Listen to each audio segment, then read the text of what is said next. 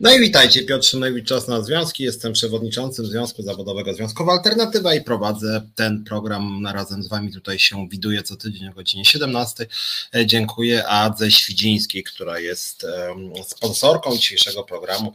E, można powiedzieć taką współwydawczynią w pewnym sensie, więc bardzo dziękuję i oczywiście apeluję do Was, żebyście Reset Obywatelski wspierali. Utrzymujemy się dzięki Wam. Podobnie jak i Związek Zawodowy Związkowa Alternatywa, którego jestem przewodniczącym, również utrzymujemy się ze składek członkowskich, składek wspierających i to jest tyle naszych wpływów.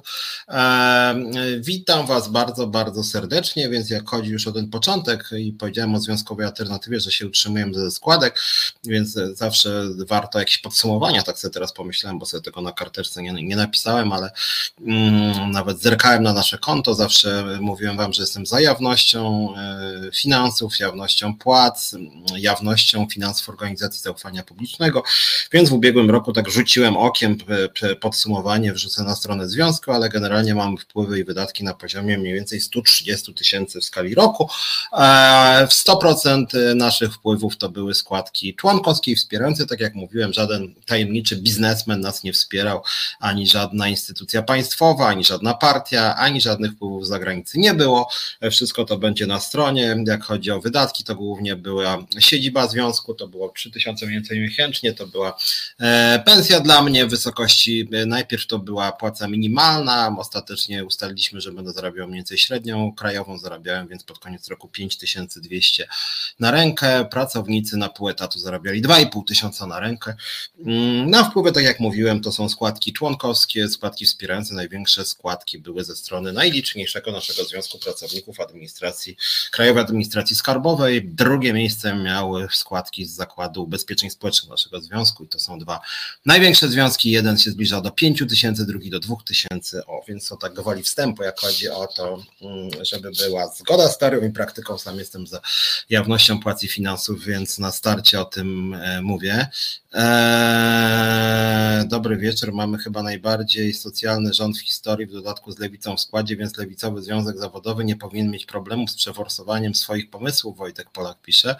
No i z tyłu jednak na końcu tego wpisu jest taka gęba mrugająca. No i właśnie e, o tej e, gębie mrugającej będziemy dzisiaj trochę mówić, z tym, że to jest najbardziej socjalny rząd w historii. Śmiem wątpić, mieć wątpliwości, tak brzmi może trochę lepiej, E, e, dlatego, znaczy tak, no, zacząłem się zastanawiać, bo w Polsce nigdy specjalnie jakichś socjalnych rządów nie było, przynajmniej po 1989 roku i ten rząd również przesadnie socjalny nie jest, przynajmniej na razie z tego, co deklaracje są, bo jak będzie to zobaczymy.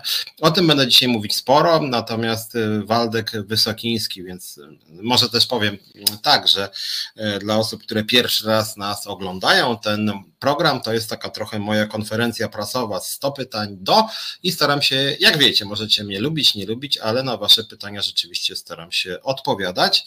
Czasem nawet program staje się trochę chaotyczny, bo, bo Wy różne wątki poruszacie, a mimo to ja staram się odnosić do tego, co piszecie, więc rzeczywiście zachęcam do zadawania pytań, oczywiście w wersji kulturalnej i związanej przynajmniej luźno z tematyką związków zawodowych, polityki społecznej, polityki gospodarczej.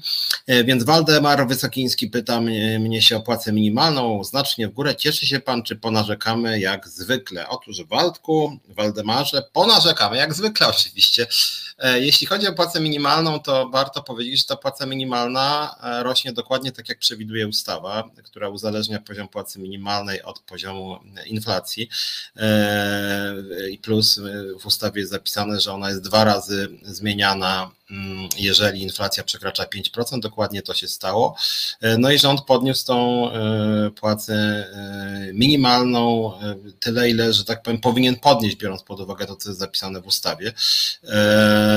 Nie ma tu jakichś wielkich prezentów i podobnie więcej, więcej ZUS-u. Marian Gongor, nie wiem, czy co masz na myśli, ale jak chodzi o podwyższenie składek ZUS-u dla przedsiębiorców, to jest dokładnie to samo, to znaczy władza nic tutaj nie zrobiła, żeby podnieść czy obniżyć ZUS, po prostu działała ustawa, która uzależniała poziom składek dla przedsiębiorców od e, średniego wynagrodzenia i dokładnie o tyle wzrosły te składki. Po prostu ta ustawa zresztą ma wiele lat, ona sobie tak trwa, więc to nie jest wina ani Tuska, ani Morawieckiego, po prostu tak to zostało wyliczone.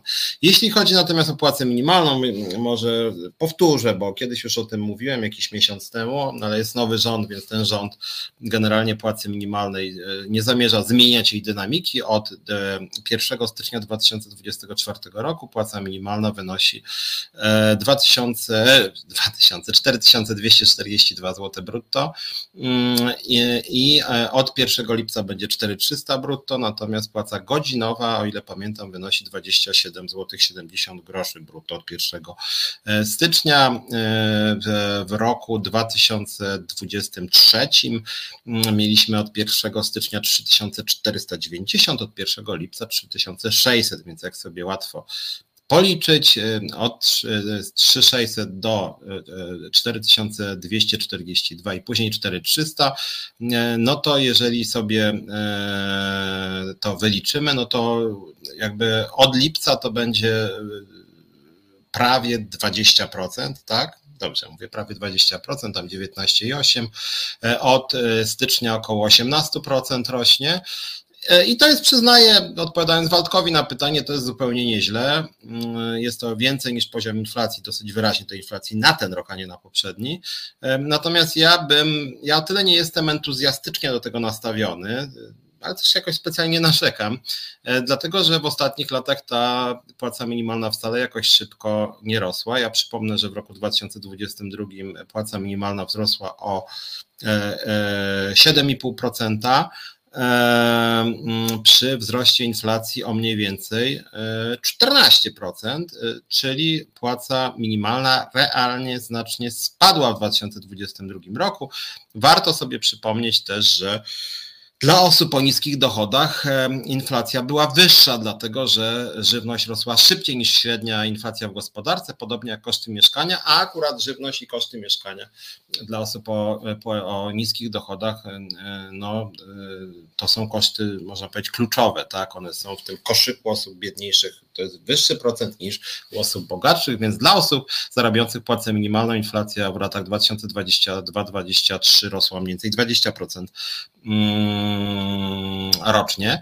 E, krótko mówiąc, w 2022 roku nastąpił spadek realny płacy minimalnej około 10%, w roku 2023 e, generalnie rzecz biorąc inflacja dla tych osób o niskich dochodach e, była mniej więcej taka sama jak wzrost ich płac i w roku 2024 wzrost płac ma być rzędu, wzrost płacy minimalnej ma być rzędu średnio 18 z kawałkiem, mm, natomiast inflacja ma być rzędu 10 prawdopodobnie, może trochę mniej. E, w związku z tym e, w tym bieżącym roku, który już się zaczął, płaca minimalna de facto osiągnie poziom realnie z roku 2022. E, Więc szału nie ma, no nie ma się czym zachwycać, nie ma też specjalnie na co narzekać, ale nie jest to nic nadzwyczajnego, natomiast można narzekać, ja będę narzekał i narzekam na to, co się dzieje z pensjami w sferze budżetowej, a szczególnie w sferze samorządowej. W roku 2022 wzrost płac w budżetówce o 4,4, a właściwie nie płac, tylko funduszu płac, czyli jedni mieli o 0% podwyżki, drudzy o 10%. Bardzo chaotycznie to wyglądało, bardzo nierówno, niesprawiedliwie w różnych regionach, w różnych instytucjach, różny poziom podwyżek.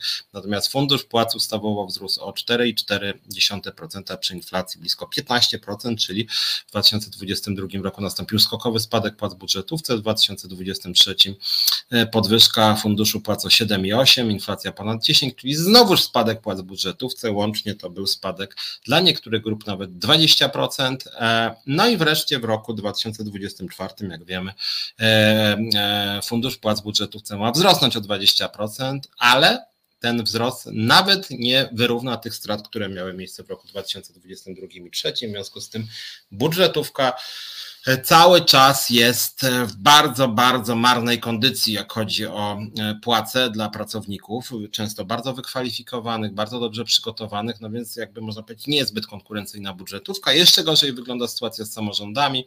E, tutaj w 2024 roku pan Donald Tusk i pan Mateusz Morawiecki wspólnie nic nie zaproponowali pracownikom samorządów, dokładnie nic.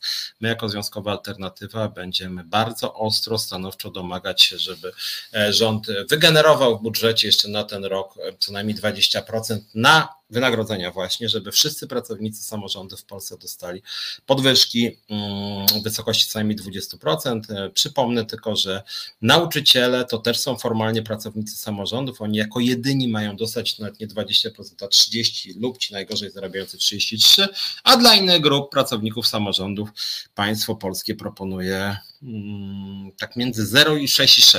6,6 to była domyślnie kwota zwiększenia subwencji na samorządy, natomiast nie ma żadnej celowej e, e, subwencji na płace, a już z całą pewnością nie ma pomysłu, żeby te płace pracowników samorządów wzrosło o 20 czy 30%. Więc moim zdaniem to jest błąd, moim zdaniem to jest niszczenie samorządów, moim zdaniem to jest głodzenie ich i źle się dzieje, że tak bardzo polskie państwo samorządy lekceważy. Dużo się mówi o tych małych ojczyznach, że to jest takie ważne, że trzeba przenosić kompetencje na samorządy, że już ten nowy rząd będzie inny od tego poprzedniego, a jak co do czego przychodzi, to się okazuje, że i poprzedni rząd, i obecny rząd nie uznają pracowników samorządów za elektoratu, który warto się bić. Dlaczego tak się dzieje? Nie wiem, trudno powiedzieć. Może uznali, że to jest grupa, która, no nie wiem, nie wyjdzie na ulicę i nie zrobi jakichś tam mm, grubszej demonstracji. No my jako związek zapraszamy wszystkich pracowników samorządów nasze szeregi. Będziemy walczyć dla Was o podwyżki jeszcze w tym roku co najmniej 20%. Tak naprawdę to powinna być podwyżka rzędu 50%, bo to są ludzi bardzo źle opłacani. No, ale na razie wygląda to w każdym razie słabo. To znaczy pracownicy samorządów są przez obecny rząd, przez ten rząd miniony również mm, lekceważeni, dyskryminowani, pomijani i to jest na pewno sytuacja bardzo zła. E, Wojtek uzupełnia, że w porównaniu z dotychczasowymi nie jest, e, że nie, że jest wybitnie socjalny. Okej, okay, ja tak to zrozumiałem, ale nawet bym powiedział, że w porównaniu z dotychczasowymi rządami. Nie wiem, czy ten rząd jest aż tak bardzo socjalny. Na razie tego nie widzę, to znaczy ten rząd póki co, o czym za chwilę będę mówił, dorzuca różnego rodzaju prezenty pieniężne pod choinkę, natomiast jak chodzi o usługi publiczne, na razie żadnych e, interesujących propozycji mm, nie ma. Eee, powtarzam Andrzej Andrzejewski, powtarzam info 11 stycznia pod Sejmem sfałszowane wybory, dlatego wygrali. Nitrat Sławomir z PO i KO Tuska się przyznał, chwaląc się, że fałszywe wybory. To jakiś dziwny komunikat, bardzo e, spiskowy. To akurat chyba nawet e, PiS nie twierdzi, że te wybory były sfałszowaniem, na czym też fałszerstwo miałoby polegać tym bardziej, że e, mężowie i żony zaufania pisowscy byli w większości punktów, gdzie głosowaliśmy, więc to chyba nawet oni nie będą bronić takiej teorii. E, obawiam się, że to ostatnia tak duża podwyżka minimalnej, potem będzie gorzej, bo inflacji już nie będzie, więc zakończymy na 4300, pisze GT 1979. Znaczy inflacja troszkę już spada, e, do zera nie spadnie raczej, według różnych prognoz ta inflacja będzie jeszcze co najmniej 2-3 lata większa od, od planów zajścia poniżej 3%, więc przypuszczam, że jednak e, ta płaca minimalna będzie jakoś tam rosła. Pytanie, czy będzie rosła a, a, realnie, czy będzie rosła tylko nominalnie. Eee, Maria Mrozek minimalna powinna być inna dla kogoś, kto ma własne mieszkanie, czy komunalna, inna dla kogoś, kto musi płacić połowę albo więcej za wynajem rentierowi. Wiesz, Maria, to bardzo trudno. To jak to? Jeden pracodawca byłoby dyskryminacja, to jakby tego nie dałoby się ustawowo wpisać, czyli co? Czyli jeżeli ktoś e, ma mieszkanie, to miałby mniej zarabiać, no to, to, to, to wtedy byłaby otwarta dyskryminacja właśnie ze względu na tego typu czynniki jak posiadanie mieszkania. Tego się nie da w przepisach zapisać. Mm, no i otwarcie dyskryminowano wtedy osoby, które mają mieszkanie. To co oni mieliby nie odnajdywać się na e, rynku pracy? Chyba nie, to nie jest dobry pomysł. E, rzeczywiście, tak jak Adam Srebrny, trochę nauczyciele zostali potraktowani jako lepszego sortu. Znaczy ja tu się waham, bo z jednej strony oczywiście tak, z drugiej strony nie ulega wątpliwości, nauczyciele byli bardzo nielubiani przez Prawo i Sprawiedliwość. Otwarcie pan Czarnek gardził nauczycielami, gardził wiedzą, gardził szkolnictwem i szkolnictwem wyższym i tym szkolnictwem szkolnym, mm, tym, że tak powiem, pierwszego, drugiego, trzeciego szczebla wszystkimi gardził, ale, ale z drugiej strony rzeczywiście trudno zrozumieć, dlaczego akurat nauczyciele mają mieć 30% podwyżki, a na przykład pracownicy socjalni 0 lub 6, pracownicy ZUS-u 20, Dużo jest zawodów, które są w Polsce bardzo źle opłacane, w tym na przykład pracownicy socjalni i też część z nich zarabia w okolicach płacy minimalnej, więc rzeczywiście trochę nie wiem, dlaczego akurat nauczyciele dostali dużo więcej niż inni. Poza tym, że pan Donald Tusk się lubi z panem Sławomirem Broniarzem, więc tutaj mm, trochę nie wiem skąd to się wzięło. Eee... E, moim zdaniem ceny mieszkań będą nadal bardzo inflację podbijać. No mogą, tym bardziej jak się będzie wprowadzać takie jakieś propozycje typu jakieś kredyty mieszkaniowe 2 czy 0% dla osób do 45 roku życia. Znowuż kurczę, ja mam odrobinę tylko więcej niż 45. Myślałem, że już się jakiś jakiś, e, na jakiś program się załapie rządowy, ale niestety żaden rząd na razie nic mi nie proponuje. E, firmy eksportujące mogą, jeżeli mogą zmienić ceny rocznie 3-4%, co przy prawie stałych notowaniach i rosnących kosztach pracy i energii powoli prowadzi do skraju e, opłacalności niestety. No czy nie wiem, Piotrze, no bo jeżeli chodzi o, bo jest dyskusja ciągle o e, płacy minimalnej, czy ona wpływa na poziom bezrobocia. Niektórzy twierdzą, że właśnie znaczny wzrost płacy minimalnej prowadzi do wzrostu bezrobocia. No historia Polski ostatnich 30 lat pokazuje, że nie ma tej korelacji. To znaczy w sytuacji dużego wzrostu płacy minimalnej nie rośnie bezrobocie. Znaczy to tak nie działa po prostu. Może też dlatego, że miejsca pracy są poszukiwane również w tych branżach, które płacą znacznie więcej niż płaca minimalna, na przykład e, w ochronie zdrowia, w różnych branżach też e, wykwalifikowanych robotników. Mm, e, no ale generalnie nie jest tak, że wzrost płacy minimalnej prowadzi do bankructw czy do wzrostu e, bezrobocia. Ani w Polsce tak nie jest, ani w Unii Europejskiej. Ja przypomnę też, że niektórzy przywołują kraje, w których nie ma e, krajowej płacy minimalnej, jak na przykład Szwecja, Dania czy Finlandia. Natomiast ja tam przypominam wtedy, że są to kraje, których w całości rynek pracy jest objęty branżowymi układami zbiorowymi i realnie płaca minimalna w Szwecji, w tej najgorzej opłacanej branży, wynosi mniej więcej 60, 65% średniego wynagrodzenia, y, y, a mimo to jest, jest to kraj bardzo rozwinięty technologicznie, bardzo innowacyjny, mm, bardzo otwarty na nowe branże, y, o bardzo wysokiej jakości życia, tak? W związku z tym i relatywnie niewysokim poziomie bezrobocia, tym bardziej Dania. Mm, więc nie ma tych korelacji rzeczywiście między poziomem płacy minimalnej i poziomem bezrobocia. To znaczy podnoszenie płacy minimalnej do poziomu nawet 60% średniego wynagrodzenia nie powoduje, mówię teraz o danych empirycznych, wzrostu e, bezrobocia. No po prostu na razie przynajmniej tak e, nie jest. Gonia Francuz, nauczyciele powinni kształtować, ale często niestety mają bardzo niski poziom. Takie mam wieloletnie doświadczenia z czasów, gdy miałam dzieci w szkole. No czy bardzo różnie to jest. No, na, pewno, na pewno podniosłoby poziom e, szkolnictwa w Polsce, gdyby rzeczywiście w ogóle szkolnictwo jako takie i wiedza była jakoś dowartościowana, dofinansowana, żeby nie tylko pensje były wyższe, ale również po prostu warunki pracy były lepsze, o to też PiS specjalnie się nie troszczył. E, Maria pisze Mrozek, że, nie, że w wielu krajach są dopłaty do czynszu dla najmniej zarabiających, czy nawet dla tych z niską emeryturą. No tak, ale co innego są dopłaty do czynszu, a co innego jest różnicowanie e, płat w zależności od tego, czy się ma mieszkanie, czy nie ma e, różnego rodzaju dopłaty. To tak, to się akurat rzeczywiście zdarza. Mm, dobra, to może wróćmy do tych tematów, żeby nie było takiego kompletnego chaosu. Zaraz wrócę do tego, co wy piszecie.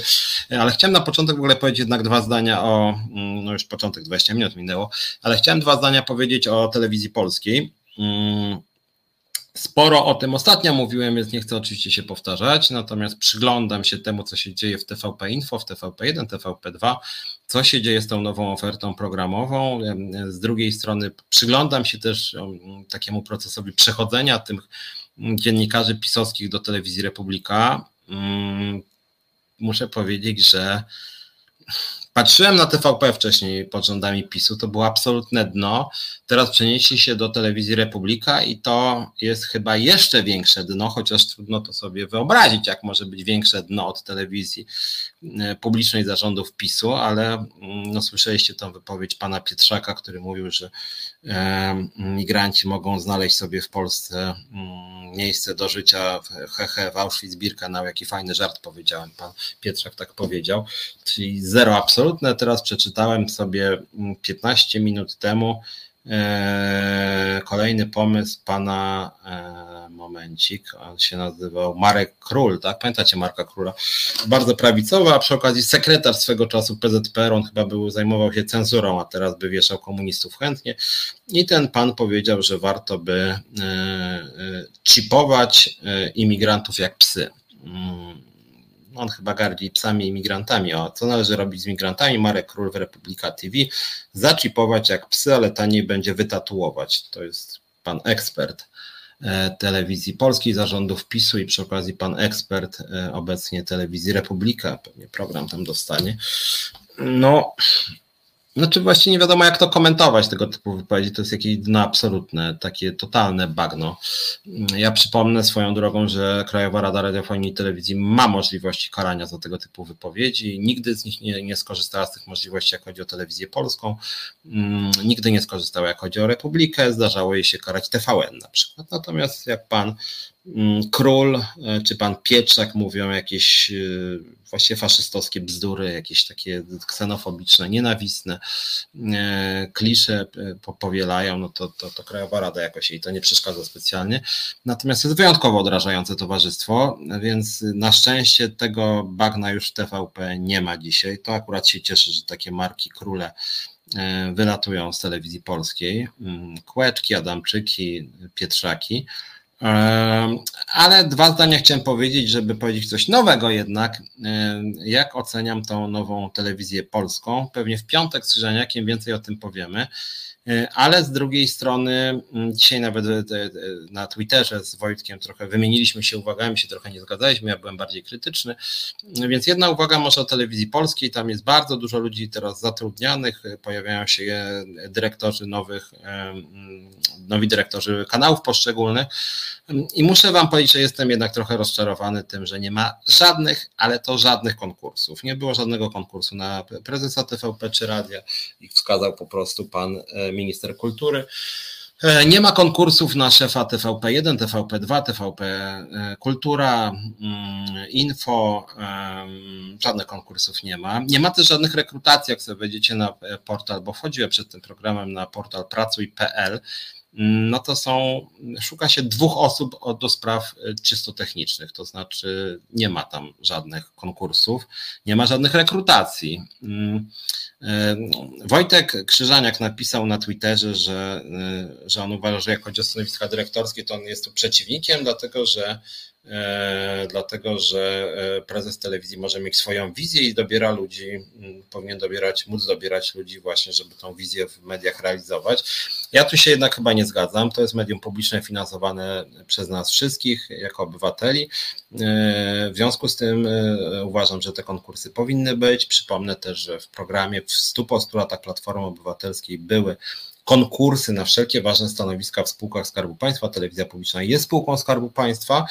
Mm, zresztą ja skądinąd tak sobie myślę, że ja robiłem też rekrutację i robię permanentną w związkowej alternatywie. Jeżeli ktoś chciałby z nami współpracować czy u nas pracować, to też zachęcam. E, I ja e, oczywiście, że jakbym miał jakiegoś idealnego człowieka, to bym go po prostu pewnie zatrudnił, ale z drugiej strony zrobiłem konkurs i zgłosił się mm, człowiek, którego kiedyś znałem i nie spodziewałem się po prostu, że on działa, chce działać w związku e, i go zatrudniłem bo też napisał bardzo fajne CV i, e, i dobrze się z nim teraz pracuje. Natomiast gdyby nie ten rozpisany przeze mnie konta rekrutacja, to, to, to on by się pewnie jakby nie pracowałby dzisiaj, bo by nie, nie dowiedział się nawet o tym, że ja szukam pracowników.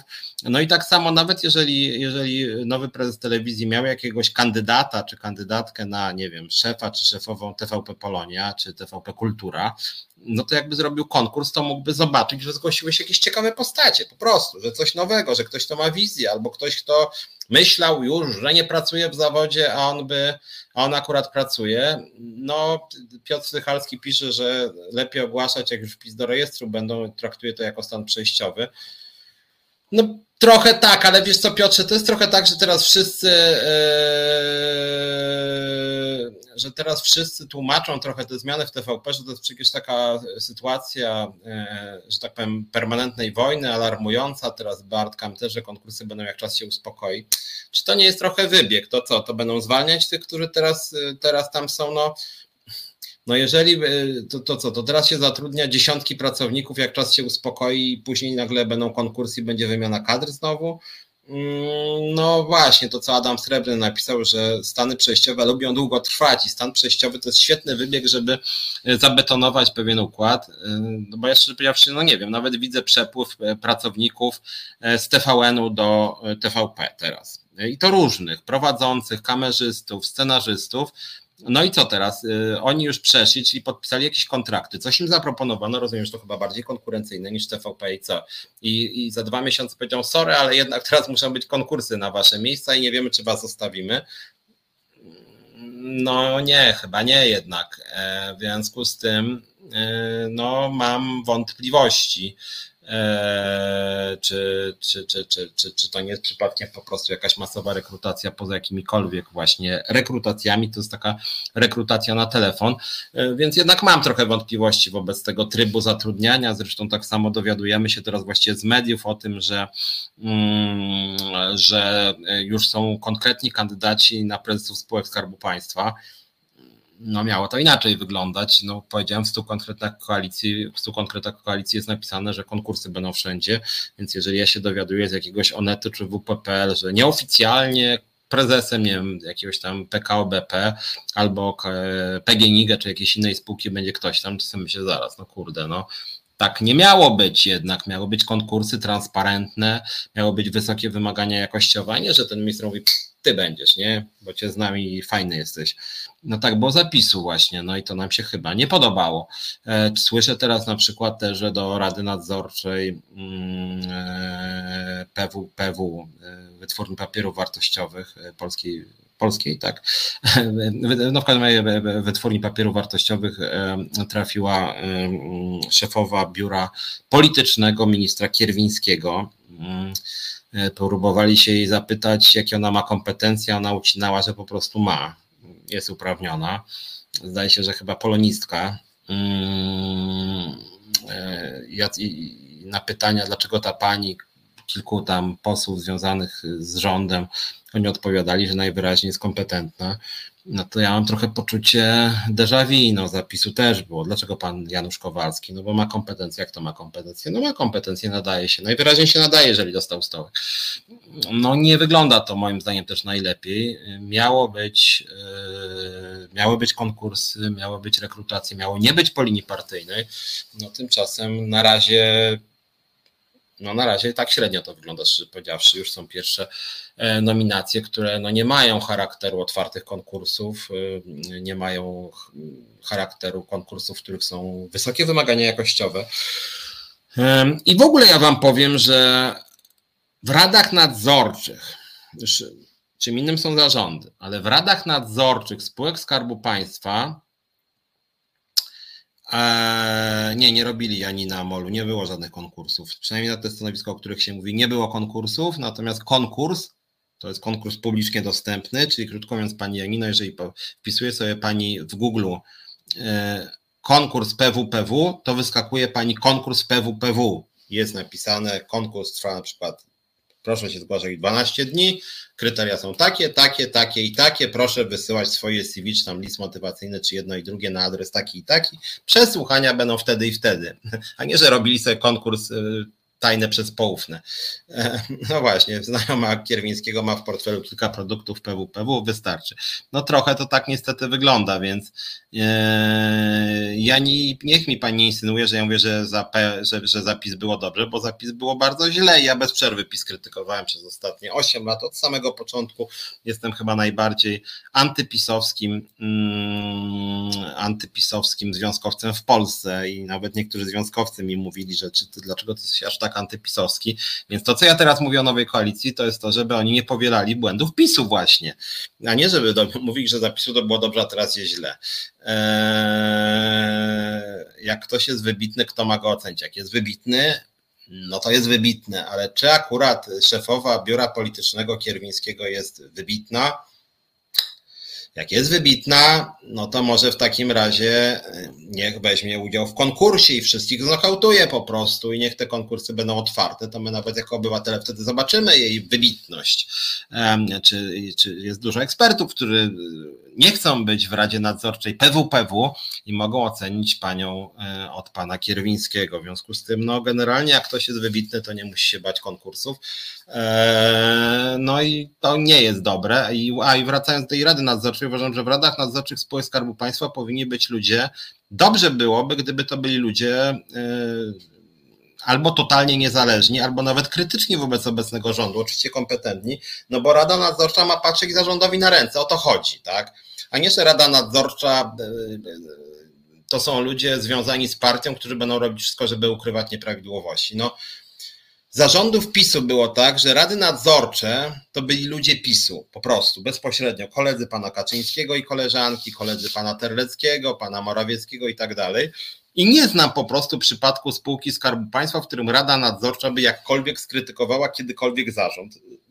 Czy to był, nie wiem, Orlen, TVP, e, czy jakakolwiek inna spółka Skarbu Państwa, no przecież takie jest zadanie rad nadzorczych, patrzeć zarządowi na ręce i żadna rada nadzorcza chyba w Polsce zarządów PiSu nie patrzyła na ręce zarządowi. W związku z tym no dobrze byłoby, żeby właśnie to zmienić, żeby wprowadzić totalnie niezależne rady nadzorcze, E, w których ci ludzie będą patrzeć na ręce zarządom. No taka jest ich rola. No jeżeli tego nie robią, no to znaczy, że są złymi radami nadzorczymi. No, dla mnie przykład Zakładu Ubezpieczeń Społecznych, gdzie Rada Nadzorcza firmowała wszystkie patologie pani Gertrudy Uścińskiej. Wszystkie patologie były firmowane przez Radę Nadzorczą i e, dwa miesiące temu szef Rady Nadzorczej powiedział, że w ogóle świetnie wszystko w ZUSie idzie, świetnie idzie, no to po co taka rada nadzorcza? Znaczy, ja, bym, ja uważam, że takiego typu rada nadzorcza jest po prostu totalnie pozbawiona e, sensu. E, Piotrze, pasujesz do wszystkich tych stanowisk, jednak propozycji brak. Okej, okay. pewnie tak. Jeśli tak, ale, ale może właśnie dlatego propozycji brak, że ja właśnie byłbym krytyczny, że jak nawet bym trafił w Waldemarze do Rady Nadzorczej ZUS-u czy Orlenu, to oni nie chcą tam takich ludzi jak ja, dlatego że ja bym właśnie patrzył na ręce zarządowi. I w momencie, gdybym widział, że są marnotrawione środki publiczne, na przykład, że pani Uścińska wydaje pieniądze z ZUS-u na procesy ze związkami zawodowymi, broniąc tak naprawdę siebie, to ja bym generalnie powiedział zaraz, wzywam panią Uścińską na przesłuchanie i składam odpowiedni wniosek na przykład do ministra pracy, ministra rodziny i polityki społecznej, wtedy, że wyrzuca się pieniądze publiczne. Taka jest rola rad nadzorczych. I tacy ludzie jak ja w radach nadzorczych właśnie nie są mile widziani, bo oni patrzyliby zarządom na ręce. I właśnie dlatego propozycji brak. Więc jak o to chodzi, to e, zresztą ja akurat nie pcham się, nie uważam, żebym znał się na przykład na rynku energetycznym. E, w związku z tym do Rady Nadzorczej Orlenu nie, nie pcham się, ale już do Rady Nadzorczej ZUS uważam, że mógłbym być w tym, że ja bym akurat zarządowi patrzył na ręce w ZUS-ie. A znam się na, na polityce społecznej w miarę nieźle, myślę, że lepiej niż większość członków Rady Nadzorczej ZUS tej obecnej. E, więc, więc, więc jak chodzi o te Rady Nadzorcze, to naprawdę powinni być ludzie krytyczni, tak? A, a niestety nie jest. I to niestety tak było i wszystko wygląda na to, że e, że tak zostanie. Teraz te rady nadzorcze będą najprawdopodobniej wymieniane. E, pisowskie rady nadzorcze patrzyły na ręce Tuskowi, one by patrzyły na ręce Tuskowi, gdyby właśnie zostały. Nie mówię o tym, żeby zostawić rady nadzorcze pisowskie, ale niezależne rady nadzorcze powinny być i co więcej, nawet dobrze byłoby, gdyby rady nadzorcze, trudno to byłoby jakoś ubrać, hmm, bym powiedział, instytucjonalnie czy ustawowo, ale dobrze byłoby, gdyby rady nadzorcze były z nadania w większym stopniu opozycji niż władzy, tak? Władza mianuje zarządy, a rady nadzorcze, gdyby na przykład mianowali, no nie wiem, jakiś konsensus byłby z opozycją, no bo rady nadzorcze powinny być e, krytyczne wobec zarządów. Czy ja bym był w tej radzie? W Radzie Nadzorczej ZUS-u ja akurat uważam, żebym się nadawał w tym sensie, że ja bym był, jakby patrzyłbym na ręce zarządowi, więc więc jakby mi ktoś zaproponował bycie w Radzie Nadzorczej ZUS-u, pewnie akurat tam bym się zgodził, bo tym się interesuje. Zresztą wspominałem o tym, nawet nie wiem, czy Waldku słyszałeś, że w 2018 roku pani Uścińska dopuściła do pisma naukowego ZUS-u moją obszerną publikację. W związku z tym moje kompetencje sama pani Uścińska uznała, że przynajmniej znam się na problematyce, która jest poruszana, poruszana mm, w, w piśmie ZUS-u naukowym, jak mówię, punktowanym. E, więc miałem te, taki obszerny tekst, napisałem o wpływie nowych technologii na rynek pracy e, i również tam pisałem o świadczeniach społecznych. E, więc tutaj to akurat tak. E, niestety, jak mówię, te rady nadzorcze obecnie działają bardzo, bardzo źle. Misji Magdalena już tak pisze, żeby wszystko odpolitycznić. Zgadzam się, znaczy w ogóle nie ma, znaczy pojęcie totalnego odpolitycznienia wszystkiego jest jakimś pewnie typem idealnym. Nie da się tego całkowicie osiągnąć. Mamy poglądy jako ludzie, wszyscy w jakiejś mierze, ludzie o wysokich kwalifikacjach też często są upolitycznieni, no, mają swoje przekonania. E, natomiast to nie powinno być tak, że znajomość z panem Kierwińskim, z panem Terleckim, z panem Morawieckim czy z panem Tuskiem e, daje mandat do, e, do tego, że się jest w zarządzie czy w Radzie Nadzorczej jakiejkolwiek spółki Skarbu Państwa, a niestety teraz trochę tak jest. Eee, dobrze pan mówi, media i związki mają walić rząd, także dobry, żeby nie osiadł na laurach i nie powielał błędów. Dokładnie tak, CNN i to odpowiadam Waldemarowi Wysokińskiemu też. Ja generalnie jestem od tego, żeby być niezadowolonym i to już kilka razy w tym programie odpowiadałem. Niektórzy mówi, tobie to się nic nie podoba, rząd dopiero co powstał, a ty już go krytykujesz. No taka jest moja rola. Chciałbym być pozytywnie rozczarowany, że tak powiem. Chciałbym się mylić w swoich krytycznych uwagach, chciałbym móc się z nich wycofywać. Ja akurat nie mam problemu z przepraszaniem, jeżeli będę jakieś niesprawiedliwe formułował zarzuty i będę się mylić, to ja potrafię przepraszać. Mam, chciałbym nawet przepraszać za jakieś zarzuty wobec rządu. Chciałbym, żeby ten rząd był lepszy niż mi się e, e, wydawało i wydaje, e, więc tu nie mam nic przeciwko. Do Rad Diamond musi być powołana szkoła służby cywilnej, wtedy z takiej szkoły rekrutuje się kadry urzędnicze i kierownicze. Znaczy to nie jest takie proste, to też nie, nie powinno być jakiegoś automatu, że jest jakaś e, elitarna szkoła i na przykład osoby z mniejszych miejscowości, czy nie wiem, no, spoza Warszawy, na przykład jakby to było w Warszawie, czy spoza Gdańska, jakby to było w Gdańsku, mieliby utrudniony dostęp do niej. E, być może sieć takich szkół, jeżeli już, ale z drugiej strony, no na pewno powinny być wymogi kompetencyjne, mm, jakieś właśnie otwarte konkursy, e, możliwość weryfikacji. E, wydaje mi się, że to jest na pewno bardzo, bardzo pożądane. Niezależnie od tego, bo moglibyśmy dyskutować o szczegółach, czy jakieś szkoły służby cywilnej, czy jakieś wysokie wymagania kompetencyjne inaczej mierzone, to na pewno nie powinno być tak, jak jest w dużej mierze teraz i tak jak było zarządów PiSu przede wszystkim, czyli generalnie, że minister sobie wskazuje ty, ty i ty, a, a ty to tak, bo ci tutaj Heniek obiecywał, pomagałeś w kampanii, to twoja żona dostanie pracę. No tak nie powinno być, a tak dzisiaj w dużej mierze e, jest. E, nie rozumiem, dlaczego my obywatele sami się nawzajem uciszamy, jeśli chodzi o kontrolę społeczną każdej władzy, powielamy te same błędy. Anna Gryta pisze i to jest moim zdaniem bardzo mądra opinia. Pewnie się z tobą Anno zgadzam. Właśnie o to chodzi, że to, że że ja krytykuję nowy rząd już. No jaki mam rząd krytykować? Mam jeden rząd. Miałem rząd pisowski, go bardzo ostro krytykowałem. Teraz mamy rząd Donalda Tuska. No to co mam teraz? Dać mu trzy miesiące wolnego od krytyki, a za trzy miesiące obudzimy się z ręką w nocniku i powiemy, o kurczę, miało tak nie być, a zatrudnili 200 nominatów partyjnych w spółkach Skarbu Państwa. No, no daliśmy im szansę, no teraz no już trudno, no mleko się rozlało, niech już tak będzie. No nie no chyba jako obywatele mamy prawo e, oceniać, mamy prawo krytykować, a rolą dziennikarzy, działaczy związkowych, organizacji pozarządowych, między innymi jest to, żeby właśnie władzy, każdej władzy patrzeć na ręce i to w ogóle to, że niektórzy mi tu próbują usta zamykać, jak ja krytykuję, nie wiem, Tuska czy tego, przyznam, że totalnie e, tego e, nie rozumiem. To może zróbmy Kaczyńskiego szefem Orlenu, wtedy na pewno będzie krytyczny wobec Tuska. Nie powiedziałem o szefie Orlenu, powiedziałem o Radzie Nadzorczej, a poza tym Kaczyński akurat moim zdaniem nie jest ekspertem od branży energetycznej, więc nie nadaje się, krótko mówiąc.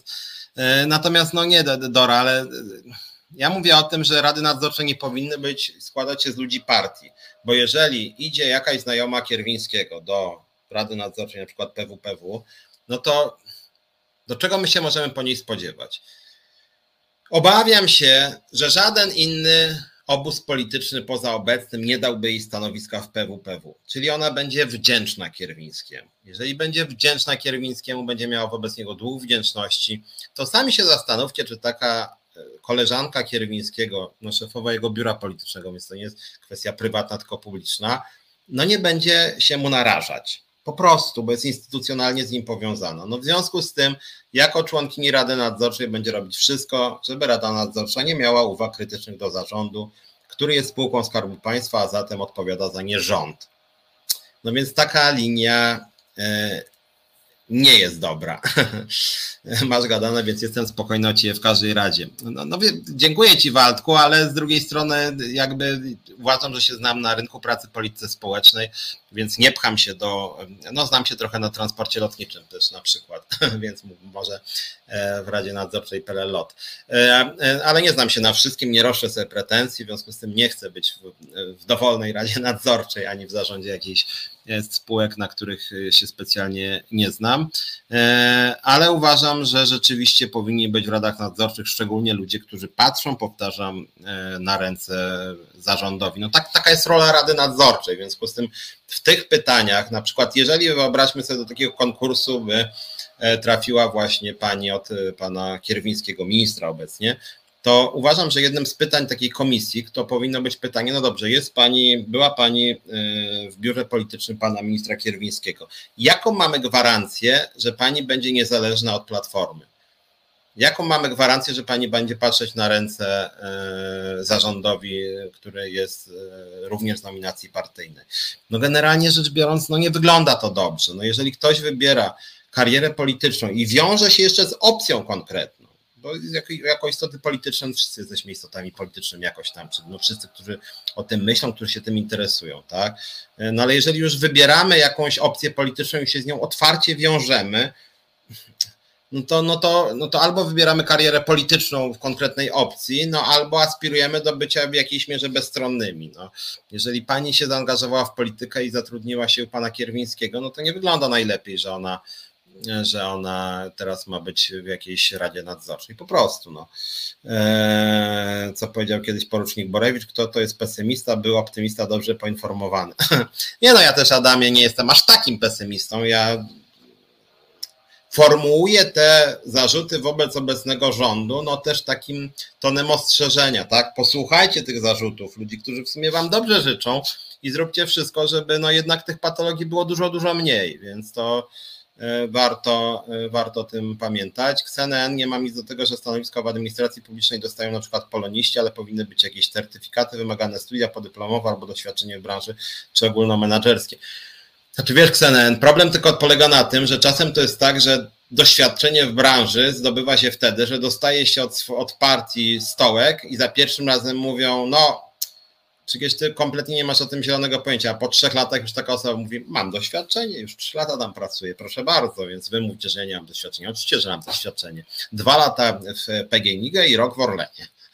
I po trzech latach, no tak, to doświadczony, to już można, to teraz na pocztę może trafić, a później do TVP. E, więc, e, więc e, myślę, że to nie jest do, do, do, do, dobra droga. Uważam, że jednak wysokie wymogi kompetencyjne, konkursy otwarte i rzeczywiście taki wymóg no generalnie niezależności od partii rządzącej przede wszystkim. Myślę, że to jest myślę, że to jest dosyć istotne. Eee, patrzę, co wy tu jeszcze.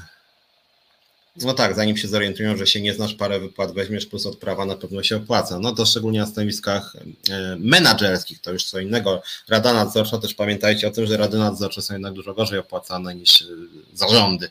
Zarządy, patrz, pan Janusz Kowalski do zarządu nawet trafił i to jest niesamowite, że tam niektórzy się kłócą, odnośnie jakichś e, e, kompetencji w niektórych instytucjach, ale w niektórych instytucjach na stanowiska najwyższe trafiają takie totalne matały, jak pan Janusz Kowalski, jakoś im to nikomu specjalnie e, nie przeszkadza. Jedno jest pewne, nie powinno być żadnych związków i związkowców w zakładach pracy, Dora pisze, niby dlaczego to jest pewne, pamiętaj Dora, że w konstytucji są związki zawodowe, więc może kraje ci się pomyliły, bo u nas jest tak, że niezależnie od oceny praktycznego istnienia i działania związków zawodowych, związki zawodowe mają zakorzenie konstytucyjne. Artykuł 1259 daje swobodę działania związków zawodowych.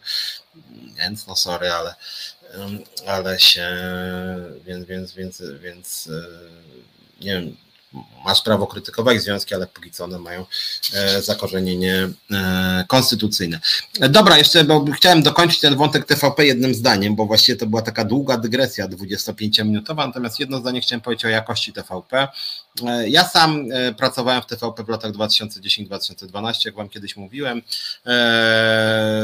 To jest ciekawe miejsce, które ma też duży wpływ na rzeczywistość. Sam chętnie bym tam jakiś program poprowadził, czy mm, zgłosił pomysły. Programy kiedyś zgłosiłem kilkanaście pomysłów na programy, chętnie teraz też zgłoszę i pisałem do kilku osób w TVP. W związku z tym uważam, że to jest dobro nas wszystkich i bardzo chętnie bym pomógł zmieniać TVP. Akurat tu uważam, że mam dosyć duże kompetencje i też doświadczenie, bo pracowałem w wielu mediach, miałem 5 lat program w Superstacji, pracowałem 2 lata w TVP, e, wielokrotnie występowałem mm, w Polsacie, mm, miałem kontakt z wieloma mediami, no teraz mam w Resecie Obywatelskim program, e, Natomiast muszę powiedzieć Wam uczciwie, że to, co się teraz dzieje z TVP, teraz mówię wyłącznie o przekazie, tak? Więc już tydzień temu mówiliśmy dużo o tych kwestiach prawnych, starałem się Wam pokazać, co o tym myślę. E, natomiast jak chodzi o przekaz TVP Info, to na razie to wygląda blado. Mm, to jest po prostu nudne. Mm, więc jeżeli ktoś mnie ogląda e, z, że tak powiem, rządzących telewizją polską, to mówię to przychylnie. Uważam, że warto byłoby ten, e, ten przekaz zdynamizować i uczynić go znacznie ciekawszym po prostu. To się słabo ogląda. E, to jest taka telewizja, ja się śmieję trochę, że moim zdaniem ta telewizja obecna e, e, info trochę wygląda na mm, taką telewizję Bronisława Komorowskiego. Takie wsi spokojna, wsi wesoła, kochajmy się, prawda, Polak potrafi. Mm, taka dawna TVP Polonia trochę. Na przykład dzisiaj włączyłem sobie TVP Info o godzinie 9 rano. Kiedyś to były dyskusje pana Klarenbacha, które były strasznie mm, stronnicze. Tak jak Magdalena już tak pisze, lepsza nuda niż hejt. Lepsza nuda niż hejt, ale czy naprawdę to jest dobra alternatywa? Czy nie można czegoś innego, co nie jest ani nudą, ani hejtem? Nie może być ciekawie, nie hejtowo? No, wydaje mi się, że może tak być, więc. Yy, więc, więc, więc, więc, więc nie wiem, dlaczego władze telewizji poszły w tym kierunku, że TVP Info ma być nudne. I wracając do tego, co dzisiaj widziałem o godzinie dziewiątej, no to dzisiaj o dziewiątej zamiast pana stronniczego Klarenbacha propisowskiego e, mieliśmy dyskusję o najczęstszych imionach. Pani 20 minut sobie gadała, że jest dużo na przykład Robercików, albo Anet, e, albo Julii. No i słuchajcie, szczerze powiedziawszy, uważam, że no jest część obywateli, która chciałaby posłuchać e, coś o mm, polityce, o bieżących sprawach, o rynku pracy, o podatkach, o sporze między prezydentem i premierem, o tym, czy Wąsik e, i Kamiński pójdą do więzienia, e, o bieżących sprawach. No w końcu tego 15 października frekwencja była ponad 70%, więc ludzie zainteresowali się polityką. W związku z tym misją telewizji publicznej, to nawet jest zapisane w ustawie o Krajowej Radzie Radiofonii i Telewizji, jest nagłaśnianie w pluralistyczny sposób kluczowych zagadnień społecznych dyskusja na ten temat. A to jest nudne po prostu. No przepraszam bardzo, że w miejsce stronniczego Klarenbacha mamy dyskusję o imionach. No to nie jest ciekawe. No i nie chodzi tutaj wcale o to, że tam, nie wiem, nie mają dostępu do studiów na mm, Placu Powstańców, tylko po prostu, że dobrali sobie temat jakiś tak jak w pytaniu na śniadanie. No TVP Info to nie powinno być pytanie na śniadanie, tylko uważam, że jednak na poziomie dyskusje dotyczące wielu ważnych spraw, czego nie robiło TVP Info za czasów PiSu. To nie powinna być propaganda partyjna, natomiast to powinny być dyskusje wokół ważnych spraw, informowanie o ważnych sprawach i dyskusja na ich temat. Dyskusja z udziałem polityków, pracodawców, związkowców, naukowców i wielu, wielu innych grup, co jest napisane w ustawie o Krajowej Radzie Radiofonii i Telewizji. Więc nie nuda, tylko ciekawa telewizja która w inny sposób niż wcześniej porusza ważne problemy. I nawet przecież te formaty, które poruszał PiS, to jest własność telewizji. Program Strefa Starcia to nie jest program pana Adamczyka, to jest program telewizji. W związku z tym z programu Strefa Starcia można nawet zachować e, e, formułę i zrobić z tego ciekawy program pluralistyczny, żeby na przykład publiczność była ze wszystkich obozów politycznych, żeby goście byli ze wszystkich obozów politycznych, żeby prowadzącym nie był jakiś hejter szurnięty pan Adamczyk ani pan Kłeczek, tylko żeby prowadzącym była osoba, która profesjonalnie po prostu prowadzi program i równo traktuje wszystkich gości i wszystkie opcje polityczne, no przynajmniej wszystkie nawet nie w ramach parlamentu, tak, że zaprasza przedstawiciela PO, PiSu, Lewicy, Konfederacji, PSL-u i kogo tam jeszcze, a wśród ekspertów na przykład zaprasza związkowca i pracodawcę, raz związkowca, nie wiem, Piotra Dudę, raz Piotra Szumlewicza, z pracodawców, raz drobnych przedsiębiorców, raz dużych przedsiębiorców i z tego można naprawdę ciekawy program zrobić, więc, więc wydaje mi się, że rezygnacja z publicystyki, a na razie jest taka trochę rezygnacja z publicystyki, to jest trochę biała flaga, no. No bo co, to już teraz nigdy nie będzie debat y, publicystycznych y, w TVP Info, bo y, i debat politycznych, dlatego że te pisowskie były niesmaczne. No, dziwi mi się trochę. No nie od razu Rzym zbudowano, Magdalena pisze, no ale co to? To naprawdę trzeba jakiegoś wielkiego doświadczenia w telewizji, żeby robić programy publicystyczne. No ja w superstacji, która miała naprawdę 100 razy mniej pieniędzy, miałem przez 6 lat program publicystyczny i to powstało szybko. No. I powiem, że było ciekawe zresztą.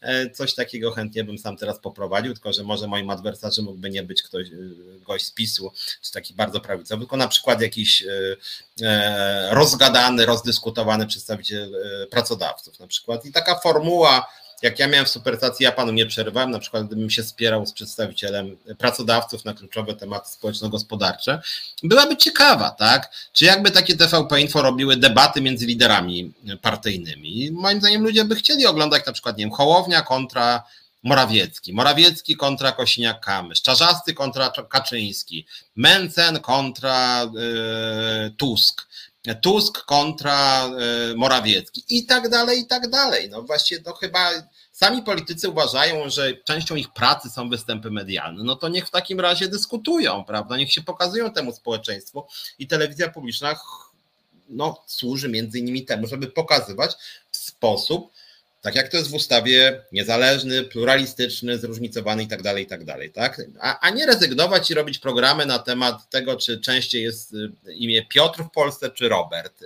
Julia, Katarzyna, czy Agnieszka. No, no to jest taka postpolityka trochę już. No to superstacja właśnie poszła w tym kierunku po tym, jak, jak zlikwidowano wszystkie programy publicystyczne, oglądalność spadła jej chyba czterokrotnie. No więc jakby też na razie TVP Info też nie ma dużej oglądalności, właśnie dlatego, że to ludzi nudzi po prostu, tak?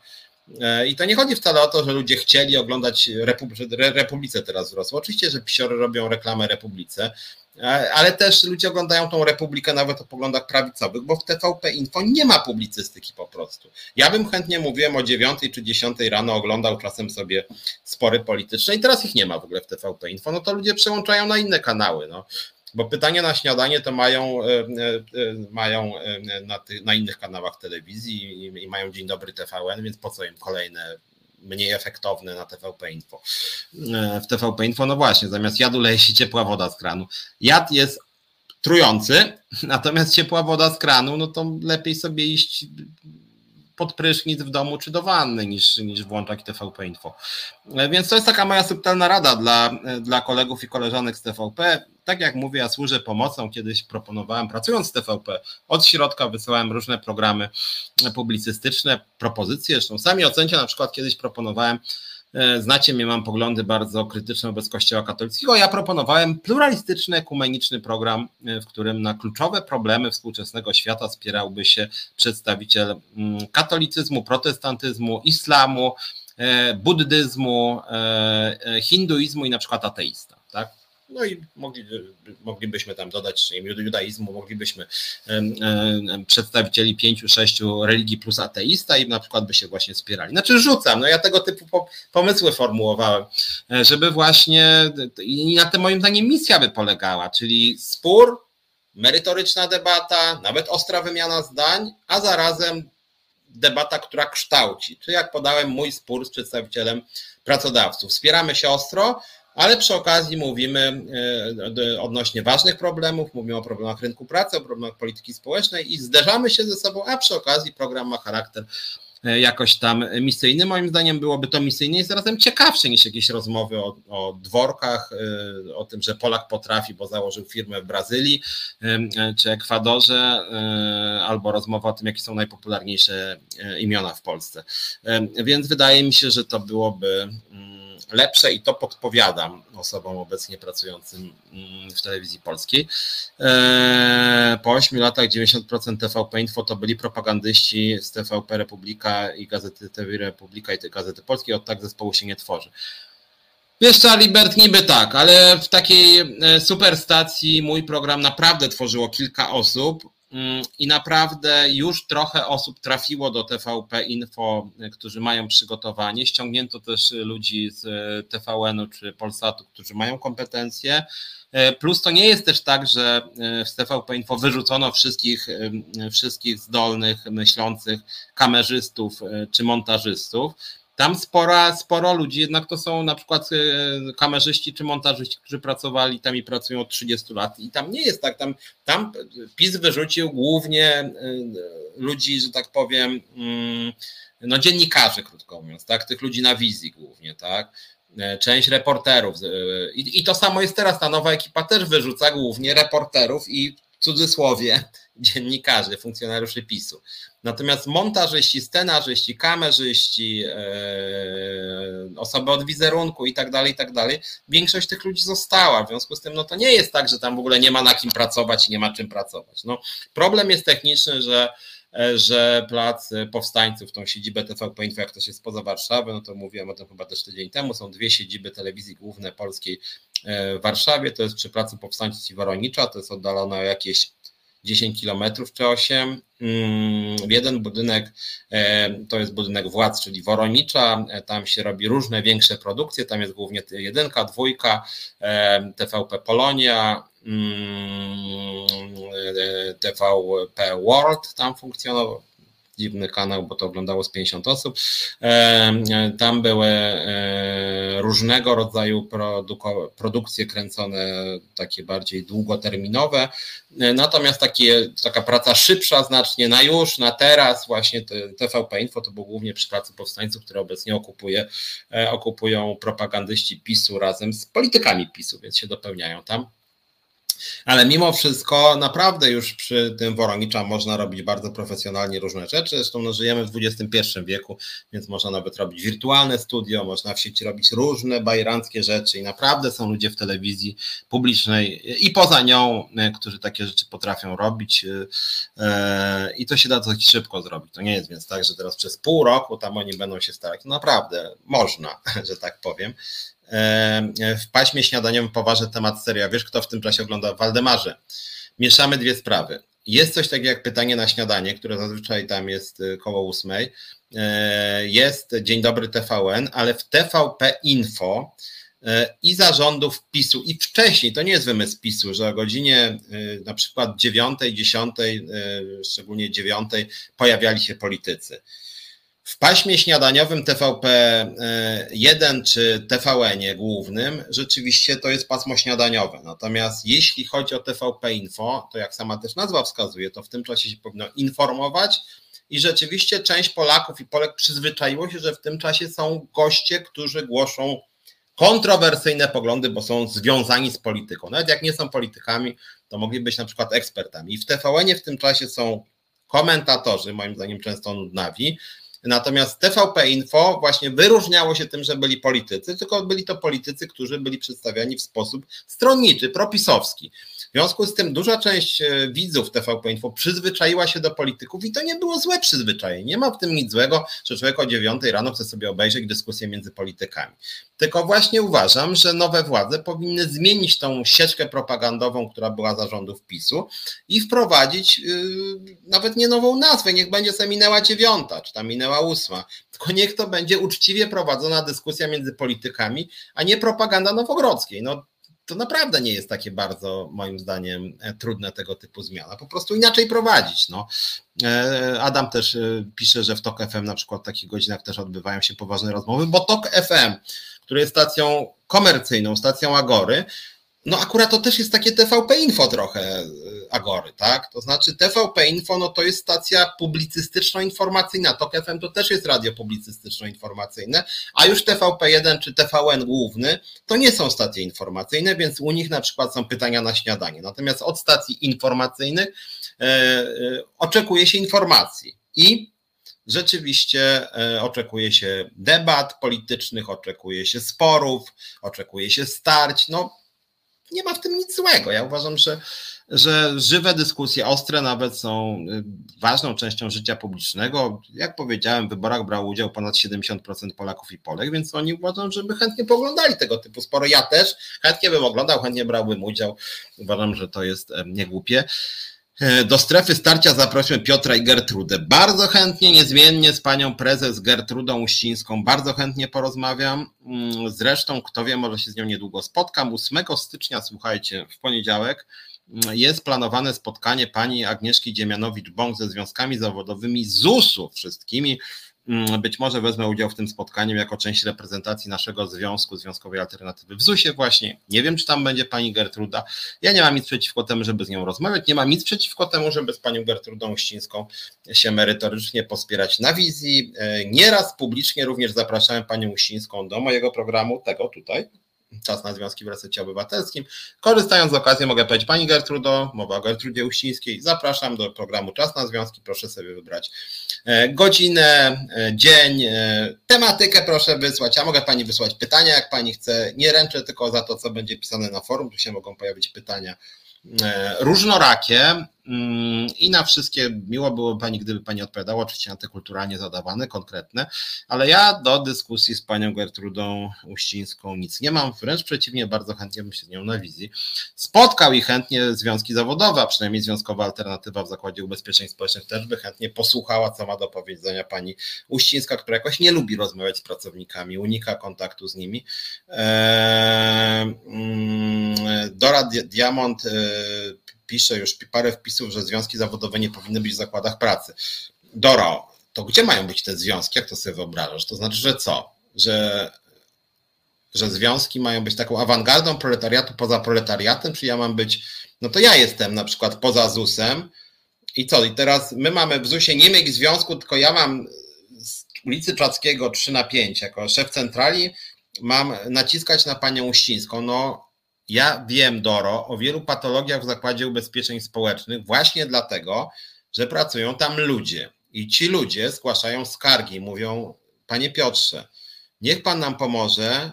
Źle się dzieje w Zakładzie Ubezpieczeń Społecznych, są łamane prawa pracownicze. Tak, tak i tak. Systemy płacowe są niesprawiedliwe, bo to, to i to. Ja mówię, OK, no to warto byłoby, żebyśmy współpracowali, e, żeby naprawić tą sytuację. No i a oni mówią, no tak, w sumie bardzo chętnie, to dlatego się do Pana zapisaliśmy właśnie, o to chodzi. I teraz jakbym ja nie miał tych ludzi w ZUS-ie, to bym nie wiedział, co się tam dzieje i w jaki, w jaki sposób miałbym poza tym zakładem pracy tam, e, tam e, działać. To znaczy, no to może też pracodawców wyprowadzić poza zakład pracy. No to jest taki sam pomysł mniej więcej. No. Są kraje, w których są ustalane branżowe układy zbiorowe. Ja jestem w pełni za tym, żeby coś takiego było. W Polsce nie ma, więc jeżeli mamy osłabić pozycję związków na terenie zakładu pracy, to trzeba by ich wzmocnić branżowo, ale w Polsce na razie to utopia, bo pracodawcy tego nie chcą i władza publiczna w ogóle też się tym nie interesuje. Ale niezależnie nawet gdyby były branżowe układy zbiorowe, to one się opierają na tym, że ludzie z zakładów pracy formują swoje oczekiwania. Mówią, panie Piotrze, u nas na przykład, nie wiem, mało się zarabia. U nas są nieopłacane nadgodziny. Mówię, aha, dobra, to w takim razie będę walczyć, nie wiem, szczebel wyżej, medialnie, politycznie, żeby te nadgodziny były lepiej wynagradzane. Ale żebym ja to wiedział, to muszę mieć ludzi na terenie zakładu pracy. Więc co to w ogóle znaczy, że my mamy zniknąć zakładów pracy? Właściwie dlaczego? No, związki zawodowe są oddolną, dobrowolną organizacją, której ludzie należą, bo chcą. Do związkowej alternatywy nie ma przymusu należenia, należy każdy, kto chce. Ludzie w ZUS-ie któregoś dnia zadzwoniła do mnie Ilona Garczyńska osobiście i powiedziała: Dzień dobry, panie Piotrze. Jestem pracownicą ZUS-u, źle się dzieje i to mnie zainspirowało, że w sumie ciężko ludzie pracują, sami też do mnie się dla odmiany zwracają. Zadziałajmy razem, żeby było lepiej. I ja mówię, dobrze, to ja pani pomogę, pani Ilono. Niech pani przyjdzie do mnie do resetu obywatelskiego. Ja też umówię panią z naszym prawnikiem, ja sam pani dam kilka porad prawnych. Zadziałajmy. Ilona zaczęła mówić, będąc pracownicą ZUS, słuchajcie, koledzy i koleżanki, moglibyśmy lepiej zarabiać, moglibyśmy być lepiej traktowani, nasze prawa mogły być bardziej przestrzegane jako działaczka związkowa, związku, związkowa alternatywa. Coś takiego proponuję, żebyśmy razem robili. No i oni powiedzieli: OK, podoba nam się, to wstępujemy do związkowej alternatywy, działamy razem z panią. I co Dora, dlaczego my myśmy, dlaczego tym ludziom zakazywać teraz takiego działania? Przecież jest oddolna, spontaniczna działalność, tak jakbyś zakazywała wstępowania do fundacji albo do kościołów. No na mocy czego niby? Dlaczego ludzie mieliby nie, nie, nie wstępować do związków na terenie zakładu pracy? To jest przecież oddolna, spontaniczna e, aktywność obywatelska, która moim zdaniem w państwie prawa, państwie demokratycznym jest jak najbardziej mm, powinna być mile widziana, więc trochę nie wiem skąd, mm, skąd e, twoje wątpliwości. Dobra, słuchajcie, zrób może krótką przerwę, bo jest 18.05, a generalnie tak po godzinie robimy i ja w czasie tej przerwy przerwę to, co żeście napisali, bo widzę, że dużo jest komentarzy i trochę tym wątkiem związków zawodowych wyprzedziliście mnie w swoich komentarzach, więc zróbmy krótką przerwę, a później wrócę do Waszych komentarzy i powiem trochę o tym, co się tam dzieje w tym naszym świecie e, związkowym i też co się dzieje z naszym nowym rządem, jakie są nasze oczekiwania od rządu, bo to też zajawiałem, e, więc wątków jest dużo, a teraz piosenka i za chwilę wracamy. Gdy opadnie gorączka emocji z minionego tygodnia, w niedzielę można w spokoju usiąść i porozmawiać. Redaktor Marcin Celiński zaprasza na swoje rozmowy z gośćmi i z Wami, widzkami i widzami Resetu Obywatelskiego. Będzie o sprawach ważnych, ale bez zbędnego zadęcia. W każdą niedzielę o 19:00 rozmowy Celińskiego w Resecie Obywatelskim.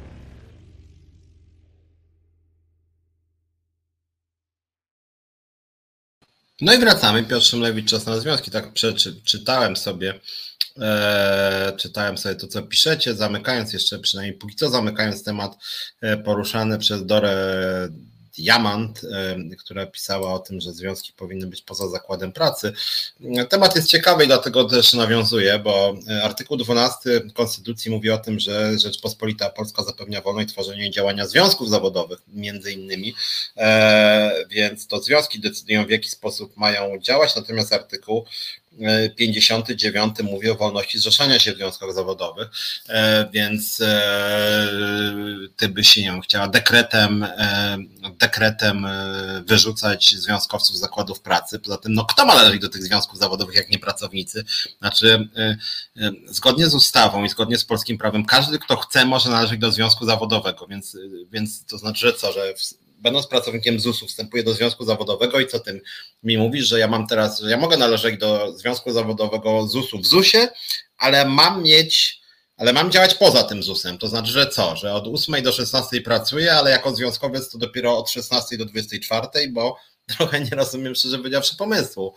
E, to tak jakbyś powiedziała, że nie wiem, że fundacje fundacje to mogą działać tak jak chcą, ale nie wiem, ale mają się nie wtrącać w czyjeś tam sprawy. No nie, nie rozumiem trochę, znaczy twoje pomysły są całkowicie sprzeczne no, z wieloma punktami konstytucji. To jakby podstawowe swobody obywatelskie mówią, że no, że generalnie jeżeli związki zawodowe to są organizacje, do których można iść dokładnie każdy, zgodnie z nowym prawem każdy, nie, nawet nie musi być pracownikiem, no to, to co to znaczy, jako pracownik ZUS-u nie mogę działać w ZUS-ie? To, to, to na czym by ta moja działalność związkowa miała nie być polegać? Że co? Że należy do związkowej alternatywy, która ma siedzibę centralną przy Czackiego 3 na 5, ale jestem pracownikiem ZUS-u, to co? To nie wolno mi przedstawiać moich postulatów w ZUS-ie, tylko mam poza ZUS-em je przedstawiać? Przecież to bez sensu. Mm, to tak jakbym powiedział, że pracodawca może być pracodawcą, ale sprawy płacowe to on może poza firmą załatwiać. No, no to przecież to jakiś absurd jest. No.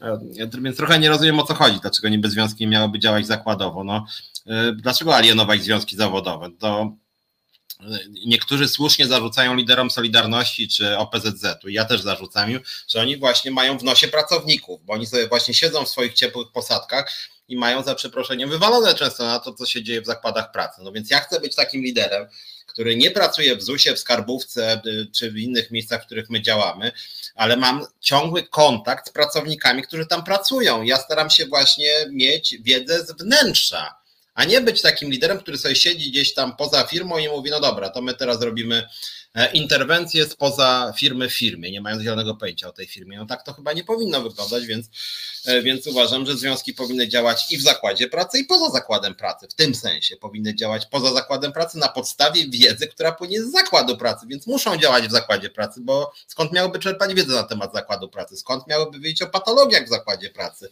E, więc teraz w Sejmie Komisja Finansów Publicznych, prezydencki projekt realizacji ustawy budżetowej, na w ogóle jest wątpliwy konstytucyjnie, dlatego że prezydent nie powinien mieć żadnego wpływu na budżet państwa, więc to jest trochę odpał ta działania prezydenta. E, zgodnie z polską konstytucją jednak rząd tworzy ustawę budżetową, prezydent może wetować ustawę okołobudżetową, chociaż to też jest kruczek, natomiast no, nie powinien mieć wpływu na ustawę budżetową, a ustawa okołobudżetowa jest de facto podstawą ustawy budżetowej, więc uważam, że to jest takie trochę naciągane. Jeśli chodzi może, żebyśmy się na tym TVP tylko nie skupili, kilka wydarzeń z ostatnich dni i tygodni. Ogólne moje wrażenie odnośnie sceny politycznej, e, nie wiem czy pamiętacie, tu moja przepowiednia się sprawdza. Kilka Naście tygodni temu, a może nawet kilka miesięcy temu, ja mówiłem również w tym programie, e, obecny rząd, wtedy mówiłem opozycja, jeżeli wygra wybory, e, to zobaczy, co to znaczy być totalną opozycją. I rzeczywiście PiS jest totalną opozycją, totalną opozycją. Eee, I trzeba się było tego spodziewać, więc to, że PiS teraz okupuje budynki telewizji polskiej, że okupuje Polską Agencję Prasową, że rzeczywiście no totalnie wali w ten nowy rząd, to właściwie tak naprawdę PiS pokazuje, co to znaczy być totalną opozycją, bo moim zdaniem ani Platforma, ani tym bardziej Lewica totalną opozycją nie były. Nie były, wręcz przeciwnie, w wielu sprawach przytakiwały PiSowi, chodziły do TVP i przytakiwały prowadzącym, popierały mnóstwo niekonstytucyjnych też ustaw Prawa i Sprawiedliwości. W związku z tym Platforma czy Lewica nigdy nie były totalną opozycją wobec PiSu, tymczasem PiS jest totalną opozycją e, wobec rządu Donalda Tuska i tego, jak mówię, można się było mm, spodziewać. I moim zdaniem trochę dziwię się tym, że ten nowy rząd jest tak tym mm, zaskoczony. E, ja tydzień temu mówiłem o, robiłem takie podsumowanie roku 2023 i mówiłem o głównych wyznacznikach tej pisowskiej władzy. Robiłem więc takie podsumowanie właściwie ostatnich 8 lat, a nie roku, bo tu się wiele nie zmieniało, właściwie było tylko coraz gorzej, jak chodzi o te główne wyznaczniki pisowskiego państwa. E, natomiast dzisiaj chciałem przynajmniej parę słów powiedzieć o tym, czego się spodziewać po tej nowej władzy, bo tydzień temu to powiedziałem tylko słów parę. Mm, teraz chciałbym trochę więcej. No i pisze 0,2 czy O2, chyba 0,2. Tusk podniósł płacę w budżetówce, tak więc szkoda związkowego gadania. To znaczy, co ty no, uważasz, że jak jakiś premier raz se podniesie płacę, macie tam, nie? To bym wtedy, o kurde, no dobra, no to, e, to, to już chyba przestaniemy działać, nie jak raz podniósł i to już jest koniec świata. No nie, my tak nie działamy i tak nie zakładamy. To, że Tusk jednorazowo podnosi płace w budżetówce o 20%, podczas gdy przypomnę, realnie płace w budżetówce dla wielu grup spadły w ostatnich dwóch latach o niekiedy nawet ponad 20%. W związku z tym jednorazowa podwyżka o 20% to jest co najwyżej zrównanie tego, co było w roku 2020 roku, więc nie 3 lata z głowy Noe, tylko 0 lat z głowy. To znaczy, co najwyżej te 20% jeszcze dla wielu pracowników nie zrównuje tego, co było dwa lata temu, a my oczekujemy jednak poprawy. Dlatego my od samego początku nowego rządu mówimy o podwyżce co najmniej 30%. Nauczyciele dostają 30%. Nie wiem, dlaczego budżetówka, pozostała część dostaje 20%. E, uważamy, że te 20 to jest generalnie dosyć mało. Mm, to nie, e, można powiedzieć, nie odbudowuje pensji budżetówki, która to została zniszczona przez ostatnie dwa lata e, i te pensje obniżyły się, jak powiedziałem, o nawet ponad 20%. To jest jedna sprawa. Druga sprawa, no, o czym też mówiłem w tym programie, nie lubię się powtarzać po 10 razy, ale to robię też między innymi ze względu na ciebie. Pracownicy sfery samorządowej nie mają dostać nic, tudzież domyślnie 6,6%, w związku z tym pensje pracowników samorządowych mają zgodnie z budżetem na rok 2024 radykalnie spaść. I tutaj rzeczywiście związkowa alternatywa dosyć stanowczo mówi o tym, że dyskryminowani są pracownicy e, samorządów. To jest jedna sprawa. Druga sprawa, cały czas Dora e, powtarza o tym, że związkowcy żerują na pracodawcach, że związkowcy muszą być poza zakładem pracą zblatowani z pracodawcami Dora. Najbardziej zblatowani z państwem, nawet nie z pracodawcami, a z państwem, są liderzy Solidarności czy OPZZ, którzy są poza zakładami pracy, jak pan Piotr Ostrowski, pan Michał Lewandowski, pan Piotr Duda. To są ludzie zblatowani z władzą. I z wieloma pracodawcami patrz ZUS, gdzie pan Piotr Ostrowski jest przyjacielem pani Uścińskiej, się pokazywał, uśmiechał i Związek OPZZ-owski przyklepywał tą politykę. Więc tu nie chodzi o to, czy związek jest zakładowy czy pozazakładowy, tylko chodzi o to, czy czy, czy, czy, czy związkowcy ulegają różnym mechanizmom e, korupcyjnym, czy są zblatowani, bo mają jakieś swoje własne interesy z władzą, to w ogóle jakby. Czy, natomiast uważam, że związki powinny być zakładowe. E, I to akurat jest w ustawie o związkach zawodowych bardzo szczegółowo regulowane. Poczytaj sobie w wolnej chwili.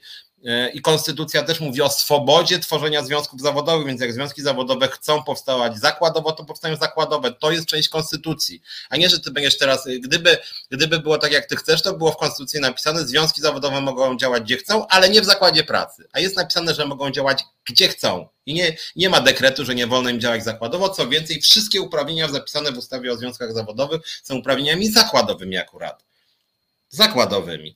W związku z tym, no, nie wiem o co ci chodzi. Właśnie dlaczego chcesz e, pozbawić e, oddolnej organizacji pozarządowej możliwości działania tam, gdzie jest jej naturalna siedziba? Bo związki zawodowe chcą godnej pracy, wyższych płac, chcą ograniczenia nadgodzin, chcą wyższych stawek za nadgodziny, chcą wypłaty pensji na czas. To wszystko są sprawy zakładowe. Ten oto konkretny pracodawca nie chce mi godnie płacić no to człowiek mówi zaraz, no to ja chcę walczyć o swoje. To ja mówię, dobra, to załóż związek zawodowy i będziesz walczyć. Razem ze mną, ja ci będę pomagać. Natomiast co, no, natomiast co ty mówisz, że no dobra, chce pan walczyć o swoje, to niech pan, nie wiem, e, niech pan e, po 16, jak pan już skończy pracę, to wtedy, nie wiem, z maila służbowego, czy ja nie, rozumiem, że nie służbowego, bo nie zakładowo, tylko ponadzakładowo, czyli po godzinach pracy taki człowiek ma do pracodawcy napisać, że chce podwyżki, bo nie wiem, trochę ten pomysł twój Dora jest tak bez sensu, że trochę nie wiem, co to by miało znaczyć, tak? Że jak to, że ja po godzinach pracy staję się związkowcem dopiero y, i po godzinach pracy o, walczę o to, co ma miejsce w godzinach pracy? Nie, sorry, ale tak nie ma nigdzie. Y, są porozumienia ponadzakładowe w Niemczech na przykład, porozumienia ponadzakładowe, ale one są nadzorowane w poszczególnych zakładach pracy, na przykład czy one są w ogóle przestrzegane więc e, warto o tym pamiętać.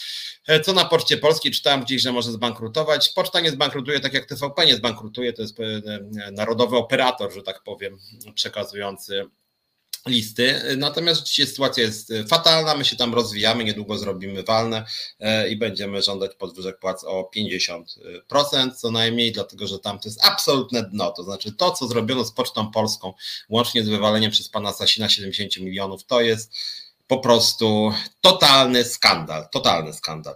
E, kiedyś pamiętam, związki dbały o tanie ziemniaki na zimę dla pracowników i kolonie dla dzieci na wakacje to był kontrat, a teraz tylko obiecanki podwyżek to jedna karta przetargowa Waldek. No to mówiąc brutalnie, kiedyś była totalna patologia, a teraz wreszcie związki walczą o coś, o co powinny walczyć. Co mają związki z tanimi ziemniakami, przepraszam? Jakie tanie ziemniaki dla pracowników? To znaczy, znaczy, okej, okay, no jeżeli y, firmy miałyby załatwiać pracownikom ziemniaki, okej, okay, no można i tak, chociaż to dziwny model, bo właściwie akurat ziemniaki to sobie każdy sam może kupić. Zresztą one są tanie dosyć od wielu lat. Y, natomiast no rozumiem, że mówisz o jakiejś gospodarce socjalistycznej, y, gdzie rzeczywiście no, firmy mają może nie wiem, więcej obowiązków, bo są częścią państwa. No, dzisiaj żyjemy w gospodarce kapitalistycznej i kluczowym problemem w firmach jest, y, są płace. To jest kluczowa sprawa. Nie obiecanki podwyżki, tylko walka o podwyżki. Więc pracodawcy walczą o wyższą stopę zysku, związki zawodowe walczą o to, żeby ludzie lepiej zarabiali, więc ja nie, ja, ja nie wiem, dlaczego to jest coś złego. Podobnie zresztą jak Dora, jak ma jakieś dzisiaj dziwne sugestie, y, że, że, że, związki mają nie walczyć o płacę, bo co, bo nie wypada walczyć o wyższe pensje. Generalnie rzecz biorąc związki też powstają, dlatego że Związki są organizacją zbiorową ludzi pracy i to, że władze związku reprezentują większą grupę pracowników, to mogą być skuteczniejsze po prostu.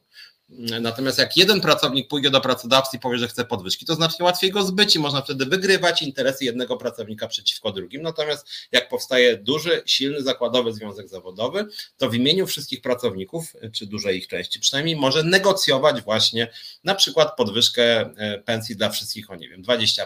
Tak? A jak przyjdzie jeden pracownik, no to wtedy pracodawca łatwo go może rozegrać, a jak jeszcze wyczuje, że na przykład on jest jakiś bezczelny, pewny siebie i chce więcej, to na przykład często go zwalnia. Więc uważam, że, że, że, że takie negocjacje między pracodawcą i związkiem no, są bardziej nawet wydajne niż rozmowy jeden na jeden. Co ma pracodawca każdym z osobna rozmawiać? Nie jest to moim zdaniem zbyt wydajne. E, Solidarność latem podpisała umowę z PiS, że będą współpracować. Maciej Kowalski pisze Macieju, ja w ogóle słyszałem o tym, chociaż potwierdzenia jeszcze nie widziałem, że Solidarność to jest ostra rzecz, że ponoć Solidarność chce wziąć udział w marszu pana Kaczyńskiego 11 stycznia i chce demonstrować na cześć pana Kłeczka i pana Adamczyka. I tu no, szapoba, e, to co Piotr Duda e, robi z Solidarnością i to jak strasznie ta Solidarność upada już na totalne dno, to aż no robi wrażenie, że tak powiem, że aż tak zniszczyć tak masowy ruch społeczny, który swego czasu Polskę zmienił, no niezła rzecz, tak, że teraz po prostu Solidarność będzie demonstrowała na cześć pana Michała Adamczyka, damskiego boksera, który od polskiego państwa brał miliony na propagandę partyjną. No obrzydliwe zupełnie jestem. Nie sam Piotr Ruda potrafi mnie cały czas, e, przyznam, mimo wszystko zaskoczyć. Nigdy go nie ceniłem, ale teraz to są, to jest mocna rzecz. E, mm, związki są dobre w założeniu, jednak do tej pory raczej tylko Zeta działa uczciwie, czyli niskie zarobki, uczciwa działalność. To znaczy, wiesz, Gonia, moim zdaniem ze związkami jest trochę tak jak z kościołami. E, potrzebna jest transparentność, potrzebna jest jawność płac i wtedy nie ma pokus, że tak powiem. Natomiast OPZZ czy Solidarność działają w sposób głęboko nietransparentny. Niedawno wysyłaliśmy zapytanie do tych central, ile zarabiają ich liderzy. Nikt nie odpowiedział. Powiedzieli, że to jest ich sprawa, to są dane osobiste i oni tego nie ujawnią. No i tu jest rzeczywiście e, problem, tak? Natomiast tak jakby powiedzieć, że część partii jest niefajna, to zlikwidujmy partię albo że fundacje niektóre działają niezgodnie z przepisami, to zlikwidujmy fundacje. No, to jest społeczeństwo obywatelskie, natomiast rzeczywiście transparentność służy temu, żeby organizacje związkowe, podobnie jak i kościoły, podobnie jak i partie, funkcjonowały e, lepiej i stąd też mój nacisk na e, transparentność związkowej e, alternatywie, transparentność to dobra rzecz moim zdaniem. Piotr Strychalski pisze, że jeszcze 10 lat temu negocjowałem ze związkami oczekiwania płacowe, warunki pracy to były jedyne tematy. Ziemniaki i tym podobne to w czasach braków rynkowych może, ale dzisiaj no też mi się tak wydaje, że hmm, czy w ogóle negocjowanie ziemniaków, czy jakichś tego typu kwestii, no to to akurat może byłoby i ok, tylko w tym momencie to wręcz związki zawodowe stają się podmiotem prawie rządzącym, że co, że, że związki negocjują wysokość cen ziemniaków, no to to akurat związki by były częścią wręcz jakiejś takiej władzy. E, wszystkie podwyżki są naszym kosztem podatników. Jakim twoim kosztem, Waldku? Teraz ci na poczcie 50% więcej, może jest to co was związkowcy obchodzą koszty takich podwyżek. Waldku, e, akurat poczta nie jest finansowana z budżetu państwa, to jest raz, a dwa, ja ci tylko przypomnę, że pocztowcy to są obywatele. Pracownicy ZUS-u to są obywatele. Spieramy się o to, na co wydawać pieniądze publiczne. Jak mówię, akurat na pocztę to i tak nie ma pieniędzy budżetowych, więc tutaj ewentualnie jakby poczta była zagrożona bankructwem, wtedy mogło być jakieś dofinansowanie, ale póki co to w ogóle nie o tym mówimy. Natomiast pytanie jest o to, czy mamy wydawać pieniądze publiczne na przykład na wzrost wynagrodzeń dla pracowników socjalnych, samorządy w tym wypadku, na pracowników ZUS-u czy skarbówki, budżetówka. E, czy to jest dobre rozwiązanie, żeby ludzie godnie zarabiali i, e, e, i żeby państwo im nie przekazywało na przykład 70 miliardów w postaci programu Rodzina 800 plus i innych pisowskich prezentów. Więc to jest pewien wybór. Moim zdaniem znacznie lepiej godnie płacić ludziom za pracę, niż rozdawać pieniądze rodzinom bez kryterium dochodowego, na przykład. Więc ja uważam, że program Rodzina 800 plus powinien być ograniczony o co najmniej połowę. Najlepiej, żeby to była w ogóle rodzina 400 plus z kryterium dochodowym. Wtedy państwo by zyskało 50 miliardów złotych rocznie, czy 45, ale raczej 50. albo i więcej nawet, i byłyby środki na ochronę zdrowia, na pensje dla pracowników budżetówki i pracowników samorządów, na posiłki w szkołach i to byłyby lepiej wydane pieniądze. Tu się możemy kłócić. Zresztą wielokrotnie w tym programie też przez, przedstawiam argumenty, że na przykład tak samo nie powinno się przekazywać Kościołowi kilku miliardów złotych co najmniej, skoro jest to bardzo bogata instytucja. Nie powinno być luk podatkowych dla Kościoła, które też kosztują setki milionów e, nas jako społeczeństwo. Nie powinno być rozdawania pieniędzy przez ministrów, tak jak to pan Czarnek rozdawał. Nie powinno być rozdawania pieniędzy dla e, pana Rydzyka, co ten rząd dał, z tego co wiem, e, blisko 400 milionów złotych biznesom Rydzyka. No można długo wymieniać, tak? To jest, to jest akurat wybór, na co, na co, na co dajemy. Eee, eee, Piotrze, ile lat ty robisz te związkowe audycje, a tu grono nie wie, czym się zajmują związki zawodowe. No trochę tak, no ale to jest też program edukacyjny, są osoby, które tutaj nowe trafiają, ich serdecznie e, witam i zapraszam do, do oglądania, żebyśmy właśnie mm, no też wspólnie wymieniali się zdaniami. Macie prawo też być krytyczni wobec, wobec związków zawodowych. Ja chętnie się również z krytyką sam zmierzę. Mnie też możecie krytykować, nie mam nic przeciwko temu. Mm, w Polsce jeszcze nie tak do końca ludzie rozumieją, po co co są związki zawodowe, jeszcze za mało czasu minęło, żeby zapomnieli, że to nie stara Solidarność, Boże napisze Bodę. No w pewnym sensie tak, my jako związkowa alternatywa chcemy związki zawodowe rzeczywiście zbudować od nowa i, i rzeczywiście różnimy się od tych innych e, związków e, zawodowych. E, pisze, że lubi swoich listonoszy, oni są dla niektórych jak terapeuci, no i dużo o nas wiedzą. No tak, to prawda. E, natomiast rzeczywiście wynagrodzenia dla listonoszy to jest jakaś katastrofa i w ogóle dla pracowników poczty, bo oni zarabiają mniej niż ustawowa płaca płaca minimalna i ich im się uzupełnia co pewien czas, żeby mieli płacę minimalną. To jest w ogóle jakiś dramat, e, dramat e, e, totalny. Jeśli chodzi o te podsumowania, bo tak cały czas odpowiadam na Wasze pytania, a nie, nie, nie, nie, nie, nie, nie mówię o tym, o czym miałem mówić, czyli o tym, co się stanie w roku 2024 i jak się będzie nowy rząd miał do tego rządu Prawa i Sprawiedliwości. E, więc, e, więc e, mówiłem już trochę dzisiaj o partyjnieniu spółek Skarbu Państwa i, i jawności. Wiecie dobrze, że jestem gorącym zwolennikiem jawności majątków kadr zarządzających spółkami Skarbu Państwa, że jestem zwolennikiem totalnej jawności płac, jawności finansów organizacji zaufania publicznego. Nowy rząd już kilka znaczy właściwie kilka tygodni temu, zanim rząd powstał, już chyba pojawiła się ustawa e, tej większości nowej parlamentarnej, która miała rozszerzyć obowiązek jawności majątków właśnie na kadry zarządzające w spółkach Skarbu Państwa, więc zaczęło się zupełnie nieźle. E, e, Donald Tusk mówił o konkursach. W tych stu postulatach Platformy, tak jak mówiłem, koalicji, pojawiły się rzeczywiście konkursy wszędzie, gdzie się da. No niemniej jednak, jak już dzisiaj wspominałem, w praktyce jest różnie. W TVP żadnych konkursów nie ma. Pani koleżanka Kiermińskiego już dostaje miejsce w Radzie Nadzorczej PWPW. E, e, nowy rząd stworzył strasznie dużo e, stanowisk wiceministerialnych, sekretarzy stanu niestety okazuje się, że będzie pewnie podobna liczba jak zarządów Morawieckiego. Minister będzie dokładnie tyle samo, a skarżono przecież rząd Morawieckiego, że jest straszliwie rozbudowany, więc tu niestety na razie nic się nie zmienia, o konkursach nie słychać. Mam nadzieję, że to jest powiedzmy pierwsze tygodnie i za parę miesięcy jednak te konkursy się rozpowszechnią. Chciałbym, żeby tak było, bo przykro mi się robi, jak znowuż czytam w jakichś onetach czy WPPL, że według nieoficjalnych informacji jakiś tam kolega ministra ma zostać prezesem spółki Skarbu Państwa. No tak miało przynajmniej e, nie być.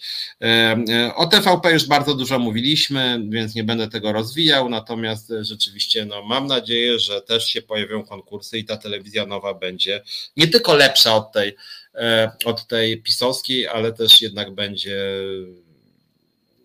pluralistyczna. Ja nie mówię bezstronna, pluralistyczna naprawdę. Nie nudna, e, nie platformerska, nie pisowska, tylko pluralistyczna. E, więc to e, warto o tym pamiętać. Jedna uwaga do Macieja Kowalskiego. Czy rząd zrobi świeckie państwo, wycofa się z konkordatu, żeby partia nie reklamowała się żadnym kościołem katolickim? Wątpię, ale na, na, pewno będzie nowy rząd lepszy niż, niż ten poprzedni, jak chodzi o podejście do kościoła. Aczkolwiek, jak słyszałem o podejściu do mm, funduszu kościelnego, Platforma mówiła, że go wypowie, a tymczasem na razie słyszymy, że nic z tego nie będzie, plus jakieś nawiązywanie do pomysłu sprzed parunastu lat. Wtedy Michał Boni tym kierował i to był taki pomysł, żeby żeby przez 4 lata wprowadzić tak zwany przejściowy stan, mianowicie niby likwidujemy fundusz kościelny, wprowadzamy oddzielny podatek, który człowiek może zapłacić, ale nie musi na kościoły, i jeżeli Kościół dostanie z tego podatku mniej niż to by było z funduszu kościelnego, to państwo wtedy uzupełni kościołowi. Czyli jak ludzie nie będą chcieli kościołowi płacić, to państwo i tak zapłaci. Jak to ma być to świeckie państwo, no to wygląda to średnio, szczerze powiedziawszy. Eee, więc, więc o tym mm, warto pamiętać, że z tą laicyzacją na razie przynajmniej też różnie bywa. Na razie to są głównie gesty, ważne gesty, ale jednak gesty, więc wiele na razie się e, nie zmieniło. No ale w mediach publicznych w każdym razie e, na pewno nie ma już tej katastrofy pisowskiej i to bardzo dobrze, natomiast chciałbym, żeby to rzeczywiście było ciekawe, pluralistyczne radio i pluralistyczna, ciekawa telewizja. E, jak chodzi o trzecią sprawę, o której mówiłem tydzień temu, niszczenie praworządności przez PiS, E, chciałbym, żeby nowa władza rzeczywiście zaczęła przywracać praworządność również na rynku pracy, e, żeby była znacznie wyższa jakość stanowionego prawa. No niestety na razie to wygląda tak sobie. Mówiłem już dwa razy chyba w tym programie, między innymi o bublu prawnym dotyczącym pracy w niedzielę, o tej błyskawicznej nowelizacji, że oni z dnia na dzień powiedzieli, że 10 grudnia ludzie pójdą do pracy w sklepach E, tych dużych sklepach i galeriach handlowych. Było to złamanie kodeksu pracy dosyć oczywiste, to znaczy zgodnie z kodeksem pracy nie można zmieniać kodeksu pracy na rympał, że tak powiem, tylko najpóźniej tydzień przed rozpoczęciem danego okresu, zazwyczaj te okresy są miesięczne, więc nie można zmieniać sobie 3 grudnia e, grafików, także 10 grudnia każe się ludziom iść do pracy, więc uważam, że to był totalny bubel e, prawny, podobnie jak te kwestie z energią wiatrową. Pamiętacie, pani Henning Kloska, która tłumaczyła się, że to nie ona, ale ona, ale ona nie wie skąd się wzięło 300 metrów e, wiatraka od domu.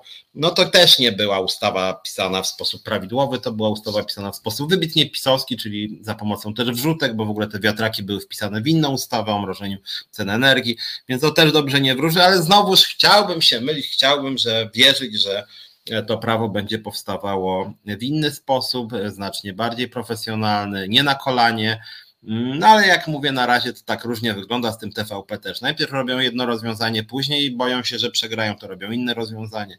Też średnio to wyszło, natomiast przez te ostatnie 8 lat PiS potwornie zniszczył prawo, rzeczywiście potwornie zniszczył. Znaczy, jedną z większych grzechów PiSu było to, że to była najgorsza jakość prawa w historii Polski. To był jakiś totalny, totalny dramat po prostu. I niestety opozycja, obecny rząd się trochę dała PiSowi zaszantażować, no co jest ze szkodą, że tak powiem, dla nas wszystkich. E, między innymi mam na myśli, tutaj kiedyś napisałem taki tekst dla wyborczej, chodzi między innymi do tego, że cały polski Sejm, łącznie z obecnym rządem, dopuścił do palenia węglem brunatnym przez gospodarstwa domowe, co w ogóle jest trujące, e, przeforsował ustawę o uchodźcach, która dyskryminowała osoby spoza Ukrainy, e, czy nowelizacja była ustawy o handlu w niedzielę, która mówiła o nieodpłatnej pracy w niedzielę przez członków rodzin właściciela sklepu. To lewica takie takie cudo przeforsowała w większości. Większość lewicy to jest jakiś absurd zupełny, czyli, e, czyli uznanie po prostu ustawy pracy za darmo, coś zupełnie niesamowitego, że w ogóle pan Zandberg e, wpadł na pomysł, żeby coś takiego poprzeć z kolegami od Czarzastego. Niesamowite zupełnie. E, Dora Diamond, znowu cały czas masz atak na te związki zawodowe.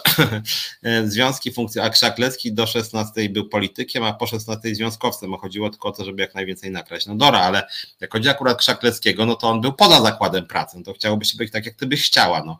Problem z Krzakleckim był właśnie taki, że on się ode, ode, oderwał od bazy, że tak powiem. To znaczy do 16 atakował ludzi na terenie zakładów pracy bardzo często, bo, bo ten rząd z udziałem Solidarności w ogóle był bardzo antypracowniczy akurat i wprowadził bardzo szkodliwe e, rozwiązania dla setek tysięcy pracowników. No więc w tym rozwalił system emerytalny i odszedł od systemu opartego na solidarności pokoleń. W związku z tym no akurat Krzaklecki to jest przykład e, byłego związkowca, który wszedł do rządu i całkowicie oderwał się od bazy. W związku z tym ja jako lider Związkowej Alternatywy chciałbym, że jeżeli na przykład kiedyś bym trafił do rządu, został ministrem, premierem, czy nie wiadomo tam kim, czy szefem ZUS-u, e, no to nie chciałbym się od swojej bazy odrywać i właśnie dobrze byłoby, żeby związkowcy, jak trafiają do jakichkolwiek instytucji, w tym do instytucji władzy, no to żeby właśnie nie odchodzili od bazy, więc potrzebna jest jakaś oddolna, zakładowa też kontrola. No o to też chodzi, więc ja e, słuchajcie mnie teraz, członkowie Związkowej Alternatywy, nie pozwólcie mi się alienować, więc jeżeli gdzieś awansuję kiedyś, jakby mi się udało, no to w takim razie kontrolujcie mnie, żeby mi woda sodowa do głowy nie uderzyła, tak jak uderzyła panu Krzaklewskiemu, no bo to jest właśnie typowa woda sodowa. Awansował bardzo wysoko, y, tworzył rząd i zapomniał o tych ludziach zakładów pracy. Są to samo się działo na przykład z posłami OPZZ w rządzie Leszka Millera, tak? I tam było chyba tych związkowców ze 40 i wszyscy forsowali antypracownicze rozwiązania, więc więc akurat tutaj, Dora, no to chodzi właśnie o to, żeby związkowcy nie zapominali, że są częścią ruchu, który działa w zakładach pracy. No, o to właśnie chodzi, żeby właśnie się nie alienowali. I to jest też e, bardzo, bardzo duże mm, wyzwanie. E, wielokrotnie w tym programie też e, krytykowałem PiS za to, że mm, sprowadza politykę społeczną do świadczeń finansowych, do świadczeń pieniężnych, czyli ten program Rodzina 800, który ma już kosztować 70 miliardów złotych. 70 miliardów ten jeden program to jest jakiś w ogóle absurd. To jest jeden z najdroższych programów w Unii Europejskiej, najmniej skuteczny, niedziałający. Przypomnę tylko, że w latach 2017-2022 w Polsce wzrosło bezwzględne ubóstwo. Wywaliliśmy przez 17, 18, 19, 20, 21, 22, 6 lat kwoty ponad 200 miliardów złotych, około 200 miliardów złotych I ubóstwo wzrosło. Dzietność spadła, ubóstwo, ubóstwo wzrosło na ten genialny plan pana Jarosława Kaczyńskiego i teraz wszyscy jeszcze tego bronią. Po prostu świadczenia pieniężne jako główna metoda, jako główny, główna podstawa polityki społecznej nie działa po prostu. To są złe programy. E, Polska jest obecnie absolutnym liderem w Unii Europejskiej, jak chodzi o wydatki na świadczenia pieniężne w polityce społecznej. Jesteśmy przed Niemcami, Francją, e, Belgią, Szwecją, Hiszpanią, y, Danią, przed wszystkimi krajami. Jesteśmy absolutnie na pierwszym miejscu, jak chodzi o wydatki w polityce rodziny, jak chodzi o świadczenia pieniężne, a zarazem jesteśmy na samym końcu, jak chodzi jednym z najgorszych krajów, y, mającym najniższe wydatki, jak chodzi o wsparcie dla osób z niepełnosprawnościami, jak chodzi o usługi publiczne szeroko rozumiane. Więc jest jakaś głęboka dysproporcja i chciałbym, żeby rzeczywiście nowy rząd odszedł od tego rozdawania pieniędzy na rzecz y, y, rozwiniętych, profesjonalnych, uniwersalnych usług publicznych, ale niestety nic takiego się nie zapowiada. Pierwsze decyzje nowego rządu i się okazuje, że w budżecie ma się znaleźć kolejne, mają się znaleźć miliardy na babciowe, czyli jakiś kolejny absurdalny program, który właśnie PiS mógłby to wymyślić, żeby płacić ludziom mm, za to, że ktoś jest e, matką. E, Lewica dla odmiany wpadła na pomysł renty wdowie, która znowuż polega na tym, żeby płacić za to, że ktoś jest w małżeństwie i stracił osobę w małżeństwie. Już osoby samotne mają nic nie dostać, osoby w związkach niesformalizowanych nic nie mają dostać. Więc kolejne programy rozdawania pieniędzy ze względu na przynależność na miejsce w rodzinie. To jest niesamowite, czyli ten konserwatywny patos PiSu, krótko mówiąc, skolonizował świadomości również Platformy czy Lewicy, że oni cały czas idą tak naprawdę w pisowskim kierunku, bo i to babciowe i ta renta wdowia to są z gruntu konserwatywne pomysły. Konserwatywne i zarazem opierające się na rozdawaniu pieniędzy, czyli po pierwsze politykę społeczną sprowadzamy do rozdawania pieniędzy, a po drugie rolą polityki społecznej jest zasypywanie kasą rodziny tradycyjnie rozumiane, czyli małżeństwa z dziećmi albo w przypadku renty wdowiej, dzieci tu nie mają znaczenia, ale generalnie małżeństwa, czyli osoby żyjące w związkach niesformalizowanych, e, osoby samotne, osoby bezdzietne są traktowane gorzej. I to jest wspólne dzieło PiSu, koalicji, lewicy, całego polskiego Sejmu. I uważam, że to jest wstyd szczególnie lewicy, która no, powinna adresować świadczenia niezależnie od sytuacji rodzinnej, niezależnie od tego, czy ktoś żyje samotnie, czy żyje z kimś, niezależnie od tego, czy ktoś chce mieć dzieci, czy nie chce mieć dzieci, powinien być przez państwo traktowany podmiotowo. Państwo powinno dbać o to, żeby taka osoba nie popadała w ubóstwo, żeby nie była ofiarą przemocy, żeby miała bezpieczną starość i tak dalej, i tak dalej. No i martwi to, że po prostu nawet lewica w tym naszym smutnym kraju oferuje dziesiątki miliardów na rzecz e, tradycyjnego modelu rodziny. To jest niemądre po prostu. E, mm, wydatki na samoloty i czołgi z Korei, pisze Waldek, warto krytykować, a nie 800 plus to jest konkret. Waldku, no Budżet to jest sztuka wyboru. Uważam, że na zbrojenia idzie za dużo, no niemniej jednak powiedziałem, jak chodzi o rozdawanie pieniędzy, bez kryterium dochodowego jesteśmy absolutnie pierwsi w Unii Europejskiej, absolutnie pierwsze miejsce mamy, przed Niemcami, Belgią, Francją, Danią. Zarazem jak chodzi o usługi publiczne jesteśmy zdecydowanie za większością krajów Unii Europejskiej. To nie jest dobra polityka. Moim zdaniem tak. Moim zdaniem powinien być odwrót od rozdawania pieniędzy na rzecz usług publicznych, znaczy opieki senioralnej, wsparcia dla osób z niepełnosprawnościami, posiłków w szkołach, e, e, na rzecz ochrony zdrowia i tak dalej, i tak dalej. W związku z tym uważam, że to jest po prostu błędny wybór. To jest błędna polityka i ja jestem krytycznie do tego nastawiony, a to, że się na zbrojenia wydaje za dużo i w sposób chaotyczny, też zgoda. Ale wydawać 70 miliardów złotych na rozdawanie pieniędzy niezależnie od kryterium dochodowego, czyli krótko mówiąc, nawet jeżeli ktoś ma 500 tysięcy złotych miesięcznie, to on ma dostawać 800 plus, czyli zabieramy pieniądze, e, zabieramy e, pieniądze e, z podatków które są stosunkowo mało progresywne i rozdajemy je wszystkim, nawet milionerom, to jesteśmy strasznie bogatym państwem, żeby po prostu rozdawać milionerom pieniądze za to, że mają dzieci. No bardzo to dziwne.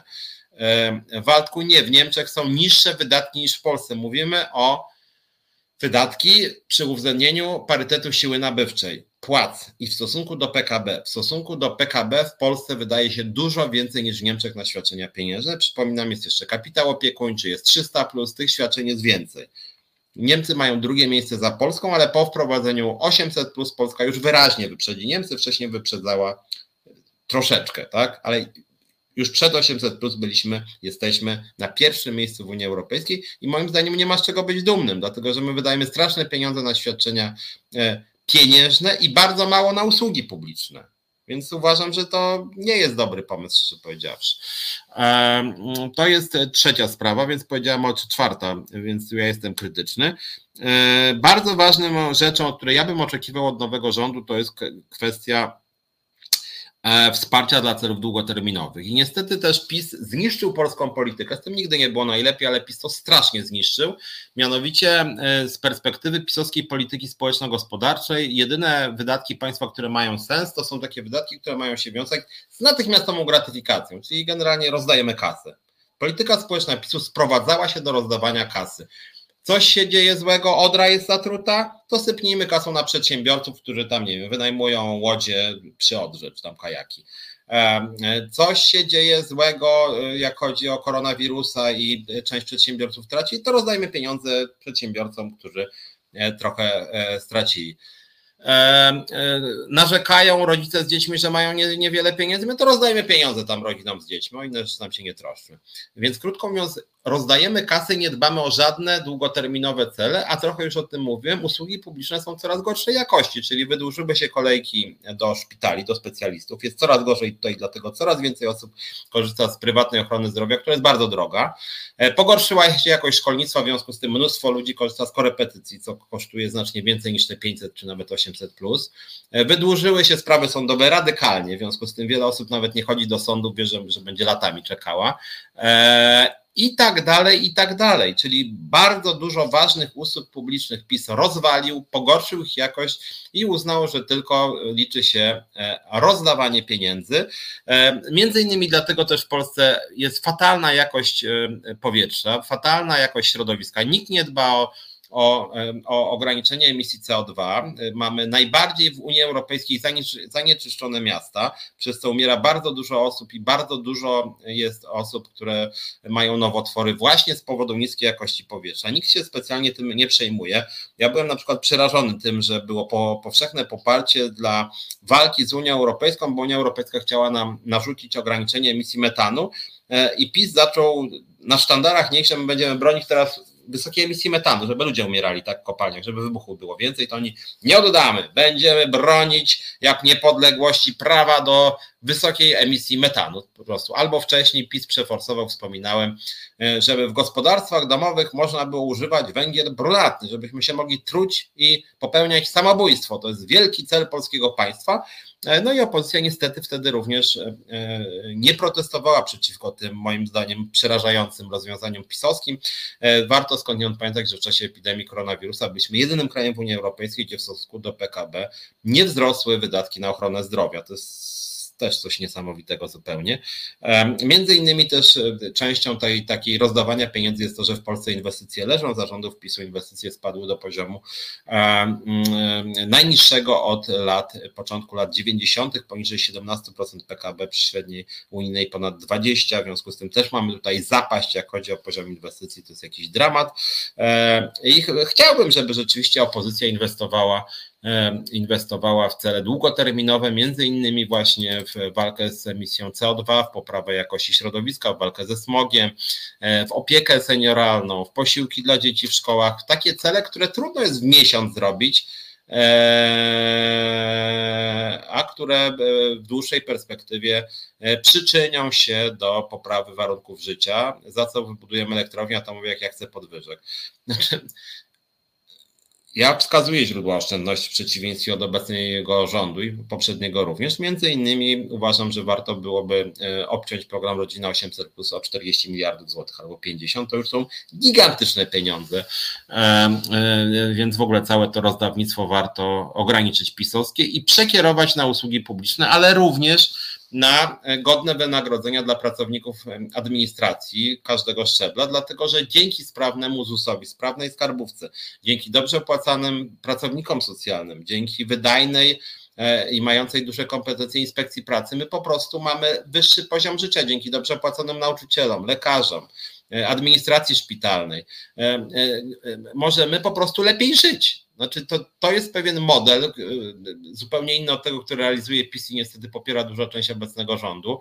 E, mianowicie model, w którym godnie zarabiamy i zarazem mamy wysoką jakość usług publicznych. To są te dwie rzeczy godne zarobki w, w, sektorze e, publicznym i państwowym i samorządowym, wysoka jakość usług publicznych. No, jak ma być wysoka jakość usług publicznych, to musi być też, to muszą być też ludzie, którzy w nich pracują, muszą mieć godne pensje, e, bo jeżeli będą niskie pensje, no to oni będą odchodzić do sektora prywatnego, to jest dosyć oczywiste.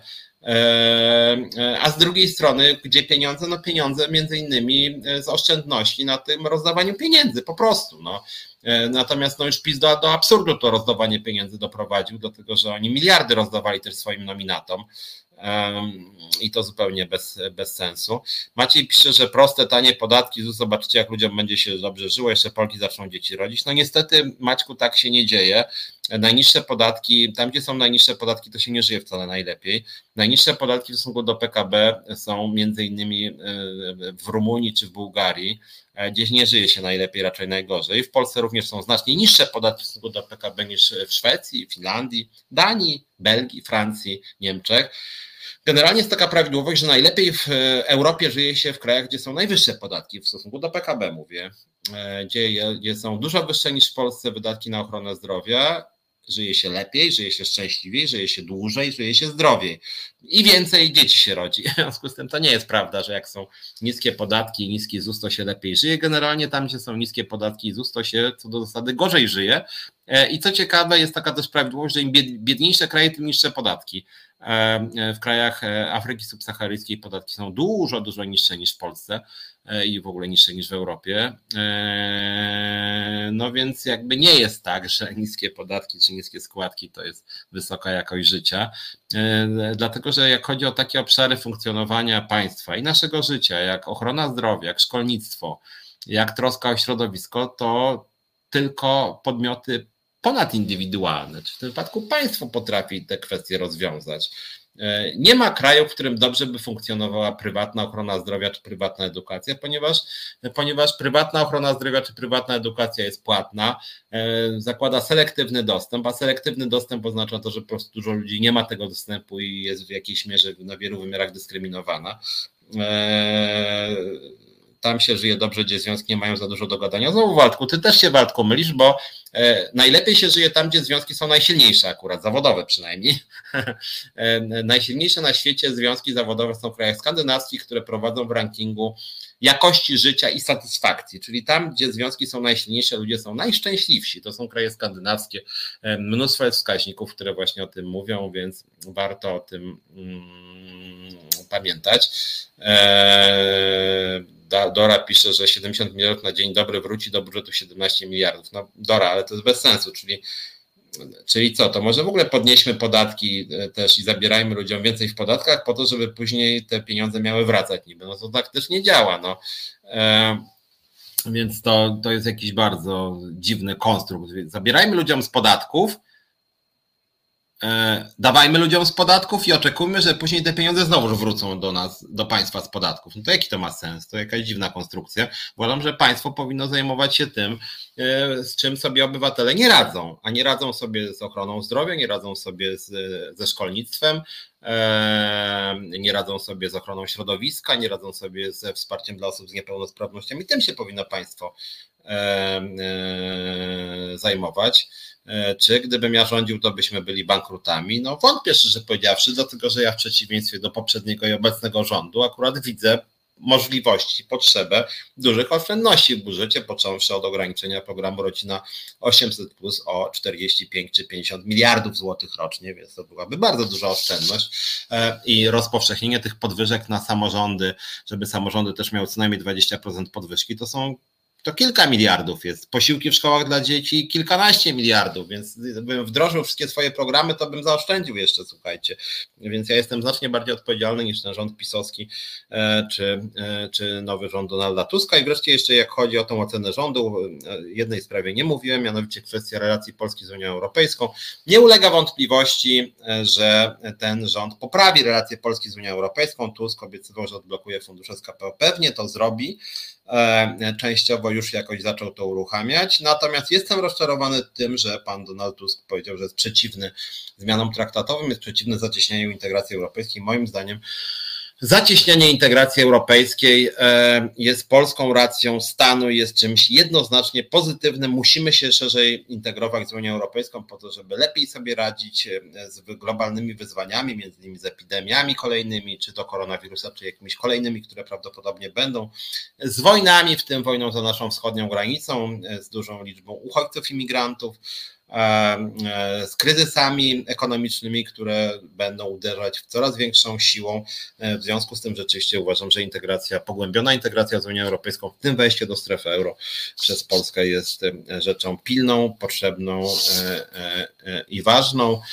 Czy dzieci nie mogą zrobić, czy rodzice nie mogą zrobić porządnego śniadania? No generalnie jest tak, że jedni rodzice są biedni, drudzy są bogaci, a rolą szkoły powinna być między innymi rola szkoły powinna być między innymi egalitaryzująca, to znaczy e, zdrowe, wysokiej jakości posiłki w szkołach, ja mówię o obiadach głównie, mm, no byłyby czymś, co by e, e, zrównywało sytuację wszystkich dzieci i przy okazji by odciążało rodziców.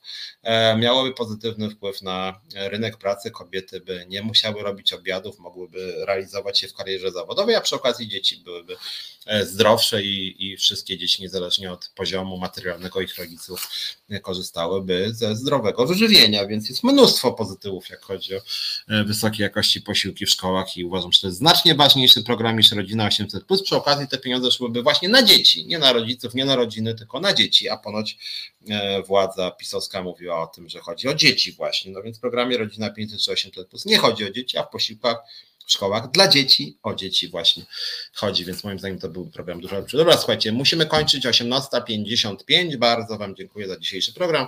E, widzimy się i słyszymy za tydzień. Za tydzień pewnie porozmawiamy sobie z Iloną Garczyńską. Dawno nie było o tym, co się dzieje w ZUS-ie, a dzieje się dużo, więc sobie za tydzień porozmawiam o ZUS-ie, a mm, w piątek porozmawiam e, z Wojtkiem Krzyżoniakiem co się dzieje w kraju. Podsumujemy sobie tydzień nie tylko e, od strony e, związkowej, pracowniczej, e, tylko ogólnie, że tak powiem. Może się trochę poróżnimy, jak chodzi o cenę telewizji publicznej. Moja jest pewnie nieco bardziej krytyczna niż kolegi Wojtka. Dobra, trzymajcie się. Do usłyszenia, do zobaczenia. Piątek 17, przyszła środa również 17. Do usłyszenia, do zobaczenia. Na razie. Reset Obywatelski.